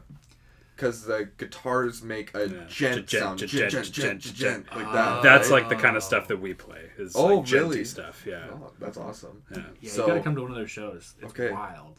Yeah, I'll definitely check it out. It's awesome. So bands, like for anybody listening, if they know like Periphery, they've done a lot of gent stuff. Their new album coming out is really heavy. Yeah. It's awesome. Which is called... Gent is not a genre. Yeah, gent is not a genre, which is awesome. Bands like old Animals as Leaders stuff. Yeah. That was like that's what I grew up on. Yeah. Is like trying to learn how to play that stuff on drums. Oh yeah. So that's how I got to where I am. And it has a lot of crossover too with jazz too. Yes. Yes. It's a lot of very polyrhythmic, complicated kind of rhythm stuff. Independent stuff, yeah. For a drummer, I would imagine they're pretty much like... They're very similar. They're in the sense of... Like, jazz is more like how you hit and the sound. That was like a big thing I had to do. I would spend hours like literally just hitting my cymbal. Just like tapping it. Not even doing patterns. Just quarter notes. Yeah. Trying to get the right sound out of the drum. And then independence, limb independence. So one limb can play one thing while the other does another. And then your leg does something and your other leg does something. I always respect drummers so much for that. I could never do that. Keep the rhythm and like different thing with one leg. Oh, yeah. Insane. I don't know if you've seen me play much at church, like in the worship bands, but I like to do some, technical stuff just to like make it a little bit more fun for me on stage. Boy, is that just that's just like amateur hour for you though, right? I don't want to say that at all because there are some really good musicians and the worship pastor, she is awesome. And that kind of music, the point of it isn't to be complicated. It's not at all. It's usually not a detractor to say. It's for the congregation. Yeah. Like worship music is not super technical. No. It's not. But I personally find that music that sounds better, I am able to connect with it more. So if I notice there's a not as, competent musician up there, like a singer or a drummer, I am just totally disengaged. So I try to play my best and make it sound the best that I can, because I engage more. I have something called synesthesia. Oh, you do? So I see color when I listen to music. Some people have it where they hear a specific note and it's a specific color. Mine is textures of instruments and like arpeggios or chords that they play or the overall vibe of the song and everything, and it changes color. It's like a swirl of color. Okay, explain the experience to me, because I've always wanted to talk to somebody who had this. It's kind of cool. It's bad when I'm driving sometimes. So do you ever get it where like as a kid, all the time when I was in bed, I would push my eyes really hard, and I would get those shapes and explosions of color. It is very similar to that, but it's more. It's not as abstract. You're like, what am I looking? It's more vibrant, and it's a swirl of colors and everything kind of mixing in together. That is so beautiful. With a different vibe. So some songs will just be the chord, the G minor 7 chord. I associate that one specific chord, and there's a chord progression I play on the piano with that where it's purple and a purple sound. And then some other songs that could be in a similar key or a similar vibe to the chord progression I play are purple. And it's not I hit the G note and I get a color. I don't have that strong, but it's just it's a feeling and a color mixed into one, if that makes sense. Do you find that it aids you as a musician at all? I guess so. Yeah. Not... Or maybe just pushes you more towards music because you experience it a different way. Yeah. Or... Yes, definitely. Because I find, I don't want to sound, I'm kind of sounding narcissistic here, but I find I definitely connect with music more than the average person does. It seems like it. I like what I like, and I despise what I don't like, if that makes sense. And it's very hard for me to listen to music that I do not like. Mm. But if I, there's a new album that came out from one of my favorite bands right now. They're called Guitar Fight from Fooly Cooly. Probably never heard of them. They're a very small band, but they play what's called twinklecore. It's very math rock based with punk, kind of the fusion, and they call it math rock. What is that? Oh, okay. So that is bands that experiment with different time signatures and polyrhythms and a lot of how do I explain it? I think you kind of hit the nail on the head. Yeah. They just play around a lot with timing, and they use math, and I'm assuming. Yeah, pretty much, honestly, yeah. Because a lot of music is kind of interconnected with math. Yeah, I've noticed that, which is awesome. So they came out with this new EP, and I've been listening to it, one specific part of a song, 100 times, and I still get that same feeling that I got when I first heard it. Yeah. Whereas a lot of people could not listen to a song more than twice in a row, right? Whereas I can listen to a song 100 times in a row before I'm sick of it, and then I'll come back to it a week later. So... That's interesting. Yeah. I'm so fascinated. You experience things completely different than the next person. Yeah. Oh. Yeah, so. Okay, so when did you know from a young age you had synesthesia? Or did you just randomly hear the G chord? It's weird. So it could be a result of... I'm not going to make this a science or something. I've had a ton of concussions because I didn't have it as a kid. I still had a musical ability as a kid, but I didn't start noticing until 16 or 17 years old that I was like, wait a minute, what is this? It was a totally different experience. I don't know how to explain it. It just started happening. It's so weird too. I don't know how to explain it at all. Okay, so it just happened one day. Yeah, I didn't have it as a kid, and then it just started happening. Interesting. So it might have been the way your brain changed over the years, or it might have been a concussion, something lodged, one neural network went to a different nerve ending. Oh, that's so fascinating. Okay, so have you experienced every color? Is there a different chord associated with each color? So the colors I primarily have are darker, warmer, or space theme colors, if that makes sense. Yeah, okay. Not so much. And... Yeah, purples, reds, some greens are in there. Light blue is in there, a sky light blue, with a couple songs. And then with country, it's all brown. Just a solid brown. I don't like country at all. It's just brown. Right. But, yeah. I don't, get the whole color spectrum or whatever. Right. But it's like a swirl in my head that's connected to an emotion. Right? Incredible. Yeah. It's pretty neat. I don't know. I'm used to it. It's just like, it's just there. Like when I'm driving, sometimes I like zone out because I'm like, oh, that's kind of cool. Look at that swirl, you know? But like, yeah, it's really, I don't have it with anything else. Like some people will associate colors with smells or tastes or something like that. I don't have that at all. It's like strictly with music. Hmm. Interesting. Yeah, that's interesting. It would be cool to be able to associate it a little bit more with that kind of thing, with like with colors and stuff. Just a new way to experience it. It sounds really cool. Yeah. Do you think that there's more out there that you haven't felt yet, experienced yet? Like if there's some, they make some new subgenre of, you know, technical math crabcore or something.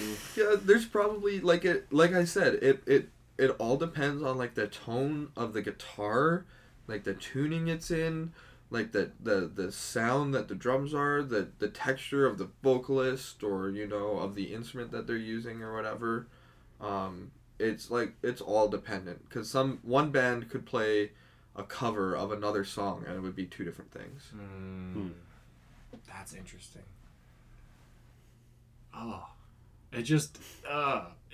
The fact that that music is so unique, even if it's just one guy playing it compared to a cover, and you experience it differently on a deeper level like that, that's fascinating. Yeah, it's not bad. Like people are like a lot of times people will like pull out their phone and play a song. What color is this? What color is this? I can see that. What color is this? You know, like what color is Michael Bublé? And I'm like, I don't really care at all. You know, not a Bublé fan. Not a huge Bublé fan. That's all right. I like my niche things. I'm not a huge, you know, like Gent for example. Gent, right? I'm gonna go listen to this Gent thing. Yes, you should. It's not for everybody, but it's definitely, if you like to headbang, and like, you know, I've headbanged before. I can't say it's a hobby of mine, but I've done it. Yeah. I also think that I do think that Gent is kind of a musician's kind of music too. Yes. I feel like I would have to know how to play instruments to really appreciate something like that. Yeah, that's another thing, is there's a lot of genres of music that you have to be a musician in order to appreciate. Yeah. I think jazz is one of those. Jazz is one of them. People that don't play music don't understand jazz. Metal is one of them. I find a lot of musicians like metal. And like a lot of non-musicians will say, I like the music of metal, but I don't like the screaming or whatever. But a lot of musicians like the screaming, right? Yeah. And which is fine. Like, it took me a while to warm up to it when I was younger, but I wanted to be like my cousins who also listened to metal. And so I bought my first album, which was August Burns Red's live album called Home. Yeah. That was the one and that got me into metal. Yeah. So, but yeah, like that's one thing, is there's a lot of genres out there. I think August Burns Red is what got me into metal too. Nice, yeah, they're because they were one of those gateway band. They were a Christian metal. Yeah, band. Yeah. Oh, that's right. So I was like, you were allowed to listen to them. Yes. Yeah. I was too scared to listen to anything else. I'm like, I don't want demon worship. Yeah. You know, I was a good little kid. So. Yeah. But jazz and metal, punk is another one, but. Yeah, not as much, but it's kind of cool. Math rock would be one where musicians really appreciate that a lot. Very more technical, right? So, yeah, I think it like math rock specifically does overlap with some other genres that makes it a little bit more accessible. Like my wife likes math rock, and she couldn't play and any instrument if she tried. Yeah, but she likes like the more ones that overlap with emo a little bit more, like American Football. Oh yeah. Yeah, I can play their one song that everybody knows with Never Meant. Yeah, I can play that on guitar and on drums. So yeah, that's a good song. Watching you guys nerd out on this stuff is great. I never get the chance to talk about these bands with anyone ever. Yeah, it's a rare day that you meet somebody who knows all these bands. Who knows like Gent and all this stuff. Oh. Like if there's a metal concert in Vancouver going on, I have one, maybe two people I can go with. Yeah. Right? You got three. Exactly. I got three now, right? Yeah, it's the people in my band that I can go with pretty much. Yeah. So yeah. So you're in the punk band. Mm-hmm. Like, are you guys in on the local music scene at all? Do you know a lot of the other bands around here? Yeah, we do. We don't know all of them, but like a lot of the punk bands we know. We've played with a few. There's a pretty popular one in Chilliwack called Smother. They're they're a hardcore band, just aggressive to be aggressive. The name sounds aggressive. There's another band. They broke up recently because their drummer had to move back to New Zealand or something. But they were called Cat Lamp.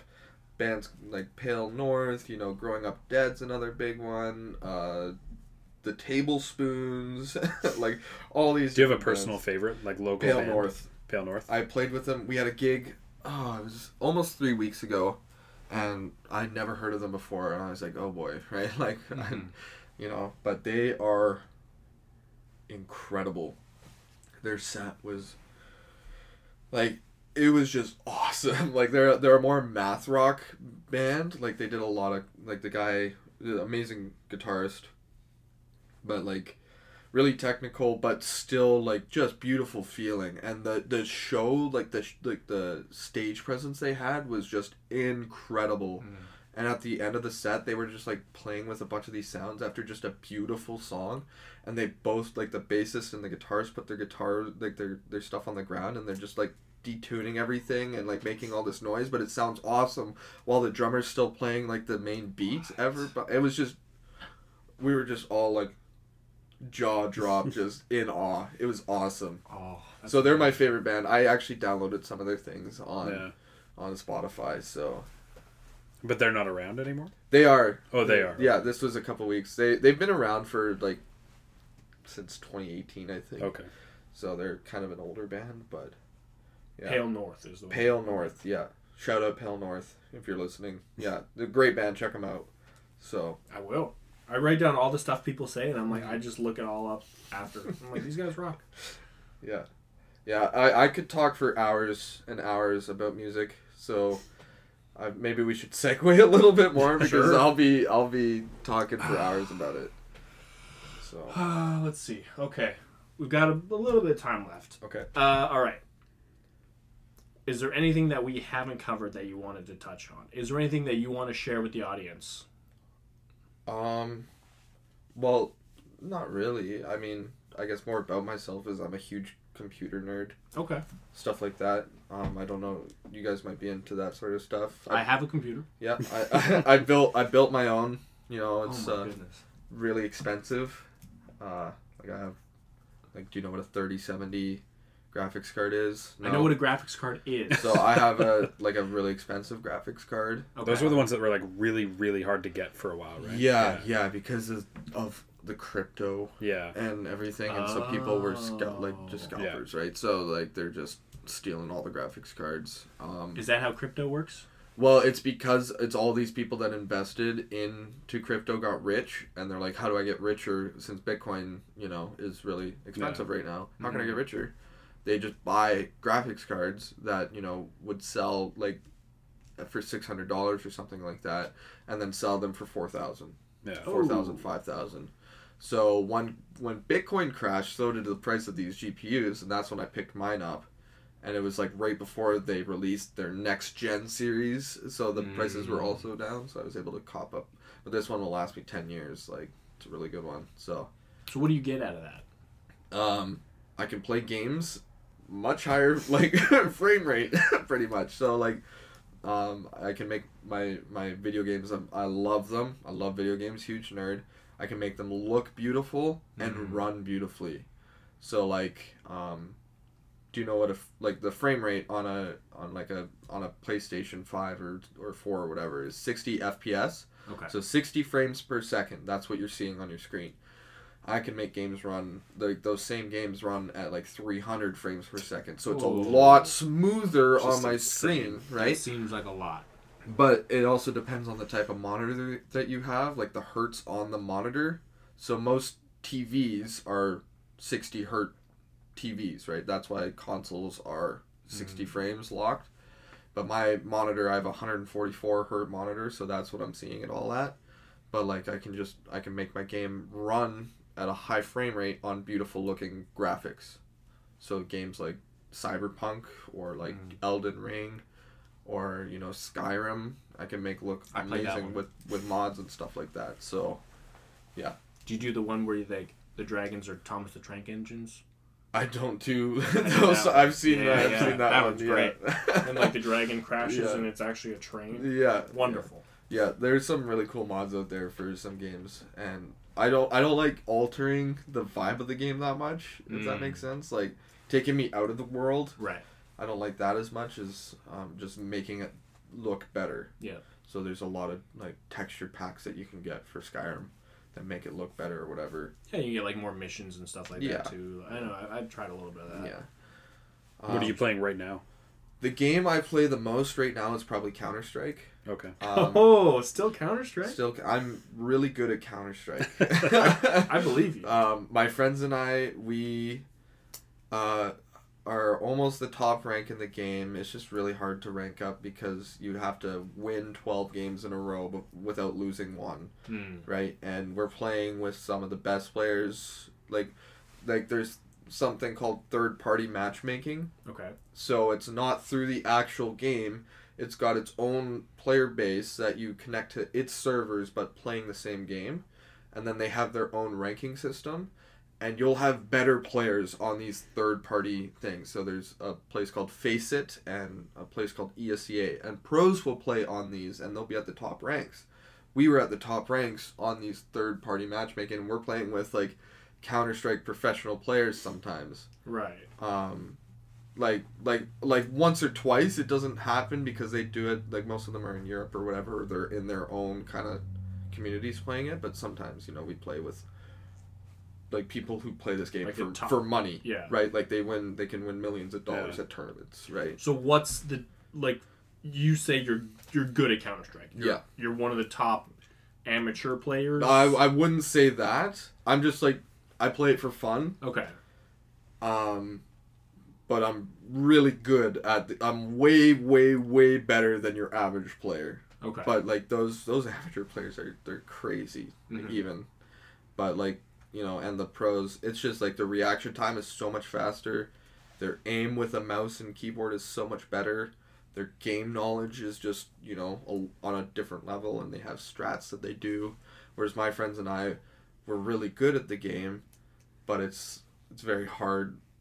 We don't have the capacity to, like, care about strats. We just kind of run around and do whatever, right? Right. So, it is. That's, like, kind of the game I'm playing. I play League of Legends sometimes, or Overwatch sometimes. Not as good as those games than I am Counter-Strike, but that's kind of what I spend most of my time in. Interesting. So, yeah. A lot of competitive stuff. Yeah, I love the competitive scene. Oh, yeah. So. Or, like, just games I can play with my friends, really. We try to find Steam games that are, like, $10. Oh, what can we play now, you know? Yeah. We're looking around constantly for new games to try out, so... Yeah. Sick. It's a lot of fun. It's a very big hobby of mine because it's, like... People will make fun of it, but then those same people go and see movies and whatever, or something like that. And, like, what's the difference? One, you're interacting with the world that... It's like art. Some of these games are, like, literal art, right? And just the storyline that's behind them, and, like, the things that you have to go through and everything. It's beautiful, and you're immersed in this world. And same with a movie, but you're not interacting with a movie. Right. Unless you're watching Black Mirror or whatever that show's called. Oh, yeah. But, with, you know, you're not interacting with a normal movie. But you can still feel... that connection, or same with a book. You're in the world and you feel the emotion. It's the same with a video game. It's just one is kind of looked down upon, I find. Yeah, there's a lot of stigma with that. Yeah, and it's a real shame. You know, I've seen a lot of, like, God of War gameplay. Yeah, you know, the Red Dead Redemption 2 storyline. Yeah, nuts. Yeah, God of War is one of the greatest storylines, in my opinion, out there. It is such an amazing game. Like, if you can get to the end of that game and not feel for those characters, you got something going on. Yeah. You need to see somebody. And then, but you also get the bonus of seeing gory, violent action, right? Exactly. And participating. So I'm not a psychopath, but, you know, like, playing around and fighting, right? Like, that's the most fun in video games. But on top of that, you have this beautiful world that these developers and writers and creators have fleshed out for you. And all the attention to detail in it is just, it's amazing. It's awesome. So. Fascinating. Yeah. Zach? I agree. Yeah. Video games are cool. I wish I had more time to play them. Me too. Yeah. Me too. Like, Zach played this game with this, like, crow with this sword, And then he's like, you gotta play this game. Oh, Death's Door. Yeah. Yeah. And I'm like, okay. So then like 6 weeks later, I like bought the game and then I played it once and then I haven't played it again. Mm. I never beat it, but I had a lot of fun with that while I was playing it. Yep. But, yeah. Good times.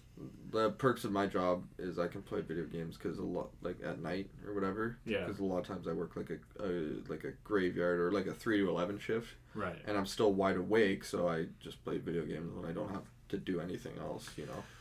So okay, let me touch on that. Okay. So you do these night shifts, the graveyard shifts. Yeah. Like how do you feel like your body has adjusted to that, or like do you feel repercussions of that? Yeah, like right now I got a headache because. Okay.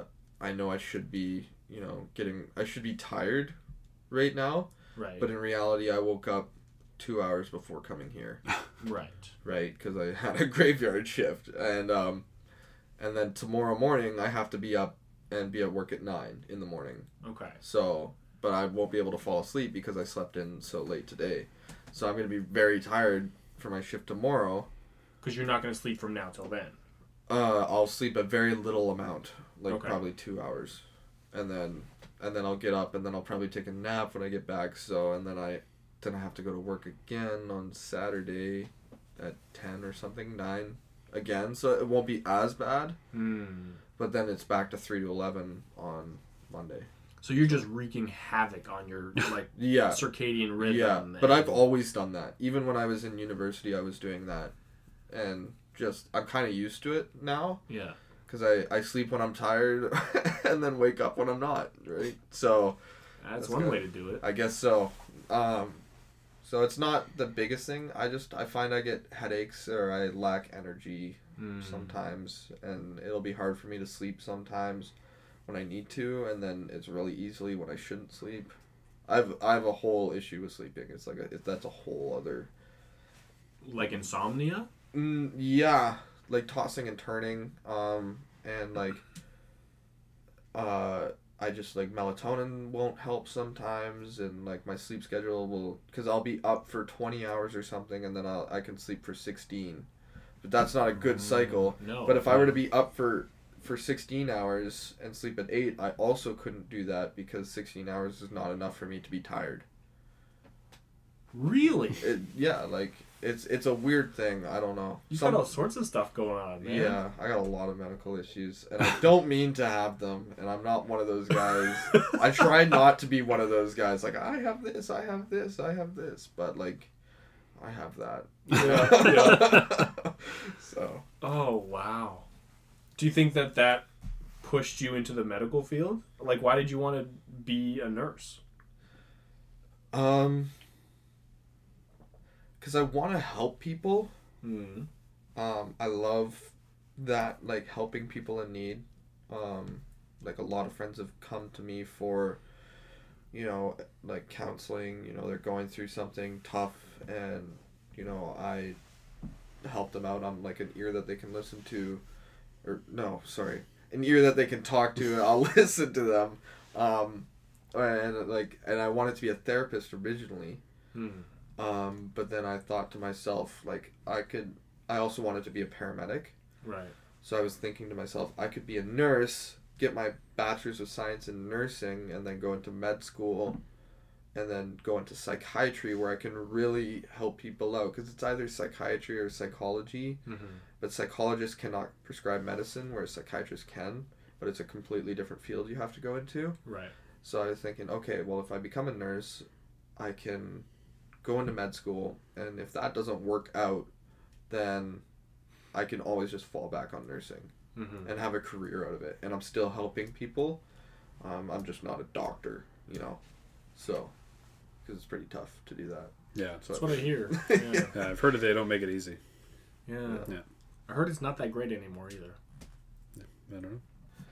So, yeah, bottom line, I like helping people, and I wanted to make a career out of it. I don't want to be like, no, I'm not trying to take shots at any construction workers. I am not meant for construction work. I think I am No, that will sound bad. I just don't think I'm built for it. That's all right. I don't have the mind. It's good to recognize too, though. Know what your body can do, know what your mind can do, like what you're fit for, what you're not fit for. That's stuff that people have to figure out, right? Yeah. Like I have a friend. He's a really good friend of mine, and I was always smarter than him in school, but he is so much better at working with his hands. Yep. And like even today, I was like, Gary, I have car issues. He can do mechanics. Like he's the guy that got me into sheet metal for a bit, and he works there still. And he is so much better at working with his hands than I am. I just can't do it. But he is just amazing at it. Yeah. So. And that's such an interesting thing because everybody is so different, right? Yeah. And we talked about this earlier, right? Yeah. With people seeing the world differently, and even with autistic people, they see things differently, but they're so much better at other things than we are. Yeah. And it's so fascinating that we know almost nothing still. Mm-hmm. Like, why is it that guy is better with his hands than that guy? Yeah. No one knows. Is it his brain chemistry? Is it his body chemistry? Mm-hmm. Is it something that happened to him as a child? Yeah. Who knows? Nature versus nurture and stuff like that. Genetics, who knows? Yeah, exactly. But it's such a cool system. Yeah. I feel like I err more on the side of, book smart because of my parents.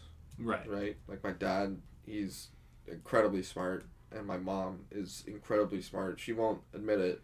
But, she's smart in a different way than my dad is. My dad is really good at memorizing and, learning new things. But my mom, she was a 911 dispatcher for 20 years. Mm. And just her decision-making under pressure is... she's amazing at that. She won one of the only awards given to a civilian by the Abbotsford police for... basically there was a cop murderer or something like that, and he stole a car and was driving in, and she took control of the mission, the Langley and the Abbotsford police, and she surrounded this guy.